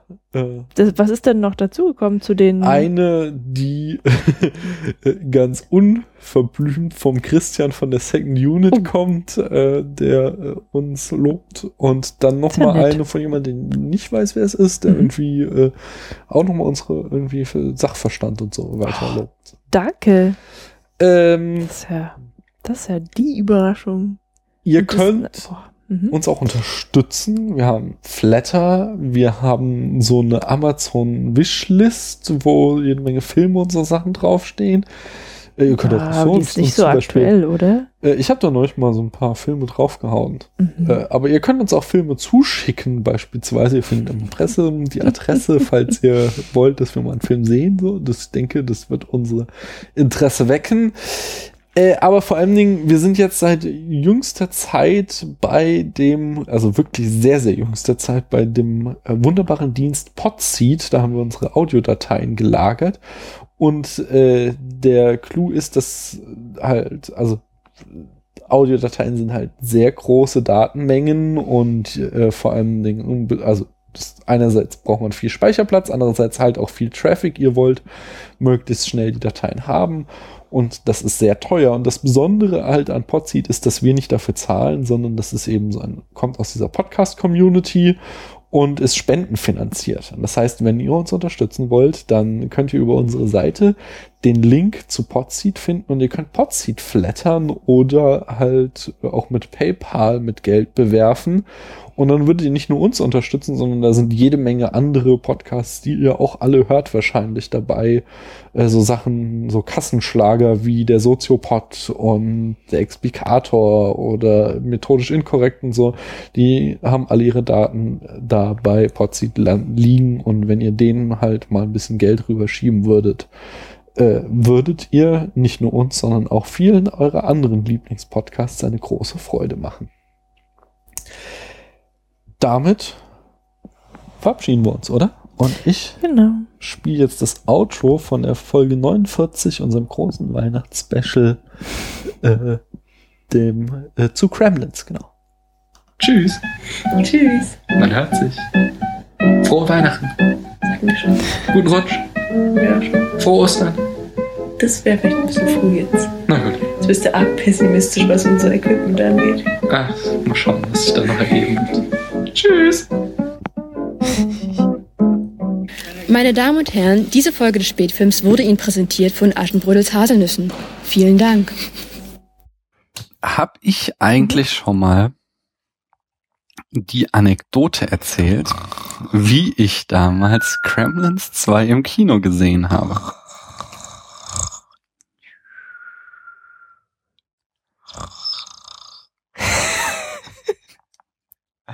Was jetzt ein Ja oder Was? Nein? Ich habe gerade nicht zugehört. Entschuldigung. Gut, äh, anscheinend, also ich nehme das einfach mal dahin, dass ich sie noch nicht erzählt hat. Dann erzähle ich sie doch jetzt mal. Was? Warte, dafür muss ich noch einen Schluck hypergalaktischen Donnergurgler nehmen. Pangalaktisch. Juhu! Also. Oh Mann, jetzt habe ich vergessen. Äh, jetzt muss ich doch noch mal kurz im Internet surfen. Du kannst ja mal die Zeit kurz Jetzt musst du über... mal kurz im Internet surfen, um deine Geschichte rauszufinden. Ja, du kannst ja mal kurz Das ist ja die... total unglaubwürdig. Äh, na, die Zeit überbrücken, Welch- bitte. Ja, womit? Ja, das, was du ja selbst, äh, bist doch kreativ, oder? Ich verweigere die Frage zu beantworten. Aufgrund der Tatsache, dass ich die Antwort nicht kenne. Also ich muss selber kreativ sein. Ähm, nein, äh, wir schreiben das Jahr 1990. Ja. Ich könnte Geräuschequiz machen. Ich war, je nachdem, ich weiß, es war im Sommer, meine ich. Es war Sommer. Äh, ja, genau. Äh, hier, hier. August 1990 startete der ähm, in den deutschen Kinos und da dürfte ich den auch gesehen haben. Das war das Hochsommer, so habe ich das auch in Erinnerung. Das heißt, ich war neun Jahre alt. Mhm. Der Film ist mutmaßlich ab zwölf. Ähm, und zwar hatte ich einen Kumpel, den Tim, schöne Grüße, falls er das hören sollte. Der war zwei oder drei Jahre älter als ich. Ist er, glaube ich, immer noch, ne? Ja, ist er immer noch. Das wird sich nicht mehr ändern. Und äh, der hatte die Eigenschaft, äh, immer genau so viel zu erklären, wie er für nötig hielt. So. Äh, zum Beispiel äh, weiß ich noch, dass wir ähm, leidenschaftlich gern Monopoly gespielt haben und er immer nur dann weitere Regeln ausgepackt hat, wenn sie ihm in den Kram gepasst haben. Und bei jedem Brettspiel war das so. so war so. Ach ja, und wenn das dann passiert, dann ist übrigens. Äh, Ich meine jetzt mal die Rochade. Ja, genau, beim Monopoly, ja, sowas. Ähm, nee, hast schon recht. Ich glaube, Schach haben wir auch ziemlich viel gespielt. Jedenfalls ähm, waren die Infos, die ich hatte zu Kremlins 2, ähm, da gibt es so ein kleines Kremlins, das Gizmo, und das ist voll süß. Und äh, das darf auf keinen Fall nass werden, weil sonst kriegt es Kinder und die sind böse. Und wenn die nach äh, Mitternacht was zu fressen kriegen, dann verwandeln die sich. Das waren so sämtliche Informationen, die ich zu dem Film hatte, neun Jahre alt. Und ähm, äh, okay, ich glaube, er hat es nicht erwähnt, aber ich war fest davon ausgegangen, dass es ein Zeichentrickfilm ist, so. und bin da als kleiner neunjähriger Daniel schön ins Kino gestrackst, so. Meine, Alleine oder mit äh, Tim? Mit Tim. So. Damals noch fünf Mark, weiß ich. Mhm. Unglaublich. Fünf Mark, ey. Das sind zwei War ja, war ja Euro auch kein 50. 3D. Ja. Nee, war kein 3D. Aber Außerdem musstest du den Rauch der, der anderen. Nee, das war schon immer nicht Raucherkino so. da in meinem Heimatort. Entschuldigung. Jedenfalls ähm, saß ich da drinne und so am Anfang war das ja auch noch alles so, wie er ähm, das beschrieb. Aber hast du hast du Kremlins oder Kremlins zweimal gesehen? Weder noch. Ähm, na, die verwandeln sich halt in so, ja, halt in so reptilienartige Monster, wenn sie dann entsprechend nach Mitternacht essen. Und äh, sind halt so voll die Punks so. Also sie machen halt voll das Mega-Chaos so. Mhm. Und ich hatte so einen mega Schiss. Und ich weiß, es gibt so eine Szene, wo dann in so einer Kochshow so einer dieser Kremlins ähm, aus dem aus dem Topf, aus dem Spaghetti-Topf auftaucht so Oh. und so ein, so ein Jumpscare und das war das war dann der Moment, wo ich es einfach nicht mehr konnte und dann aus dem Kino gestürmt, Das- wenn ich habe okay. nicht gemeint. Denn, ähm, das weiß ich noch genau. nein, nein, das war nicht das Problem. Das war nicht das Problem. Ich war schon so ähm, vorpubertär quasi, dass ich dann Mit vorm neun. Kino stand. Ja, nein, aber ich wurde oder Du hast dir erstmal eine angezündet. Entschuldigung. wenn ich die Geschichte Ende erzählen Ja, ja. Jedenfalls. Ähm, stand ich halt vorm Kino und war halt in so einer Zwickmühle, weil äh, ich konnte nicht zu Tims Eltern, die hätten Fragen gestellt, so ich konnte nicht zu meinen Eltern, die, Ach, die wussten nicht. Äh, Die, genau, meine Eltern wussten nicht, äh, also die dachten halt, ich bin bei Tim und wenn ich jetzt am mitten am Tag zurückkomme, hätte es auch Fragen gestellt bekommen, so, und dann hätte ich halt alles irgendwie so, ähm, da diese Geschichte auspacken müssen und wir hätten halt Ärger gekriegt irgendwie, dass er mich da in so einen Film mitnimmt, für den ich offensichtlich noch zu klein bin. Mhm. Und, ähm, das heißt, ich habe erstmal angefangen, äh, mich da vor diesem Kino rumzudrücken. Jetzt dieser Ort, in dem ich aufgewachsen bin, halt sehr klein äh, und es kamen halt irgendwie so diverse Leute vorbei, die mich kannten und ich immer irgendwie es- da noch irgendwelche Ausreden erfunden. Dann irgendwann kam sogar meine Grundschullehrerin vorbei und das war dann der Moment, wo ich merkte so, okay, ähm, hier kannst du nicht äh, irgendwie blöd in der Gegend rumstehen bleiben, denn das bringt dich nur in die Bredouille. Und dann bin ich wieder reingeschlichen äh, bis an die Tür und habe dann immer die Tür so einen Spalt aufgezogen, hab den Film weitergeguckt und immer wenn was Schreckliches war, habe ich die Tür wieder zugeknallt und ein paar Sekunden gewartet und dann wieder die Tür so ein bisschen aufgezogen und so habe ich dann Kremlins 2 zum- noch tatsächlich noch irgendwie halbwegs zu Ende gesehen. Ich habe ihn seitdem nie wieder gesehen. So. Ich wette, wenn ich den heute sehen würde, wäre das ist, also ich, das ist halt eine, das ist halt eine Horrorkomödie, nicht? Also das, das Ja, aber wie, wie konntest du denn da immer durch den Türspalt hauen? Was war denn mit demjenigen, der dann die, die Karten abgerissen Die hat? waren oder? noch nicht so, die haben die Karten abgerissen und ich glaube, es gab da auch, eine, es ist ein super kleines Kino, ich glaube, da war der Kartnerpreis auch der Filmvorführer, der hat halt die- einen Eintritt genommen und ist dann in, hochgegangen in den Also Projektorraum. konnte quasi jeder dann nochmal später kommen und den Film auch Hättest angucken. du machen aber können, das aber- stört doch halt auch die anderen, wenn, wenn nee, das war, ich weiß, da war noch so So irgendwie, ja, zumindest war noch mal so ein, kleiner Gang irgendwie, oder es waren zwei Türen Mhm. oder so, also es fiel kein Licht rein. weiß ich, Das war, Oh Mann, geile Geschichte. Aber was erzählst du denn ab jetzt nicht?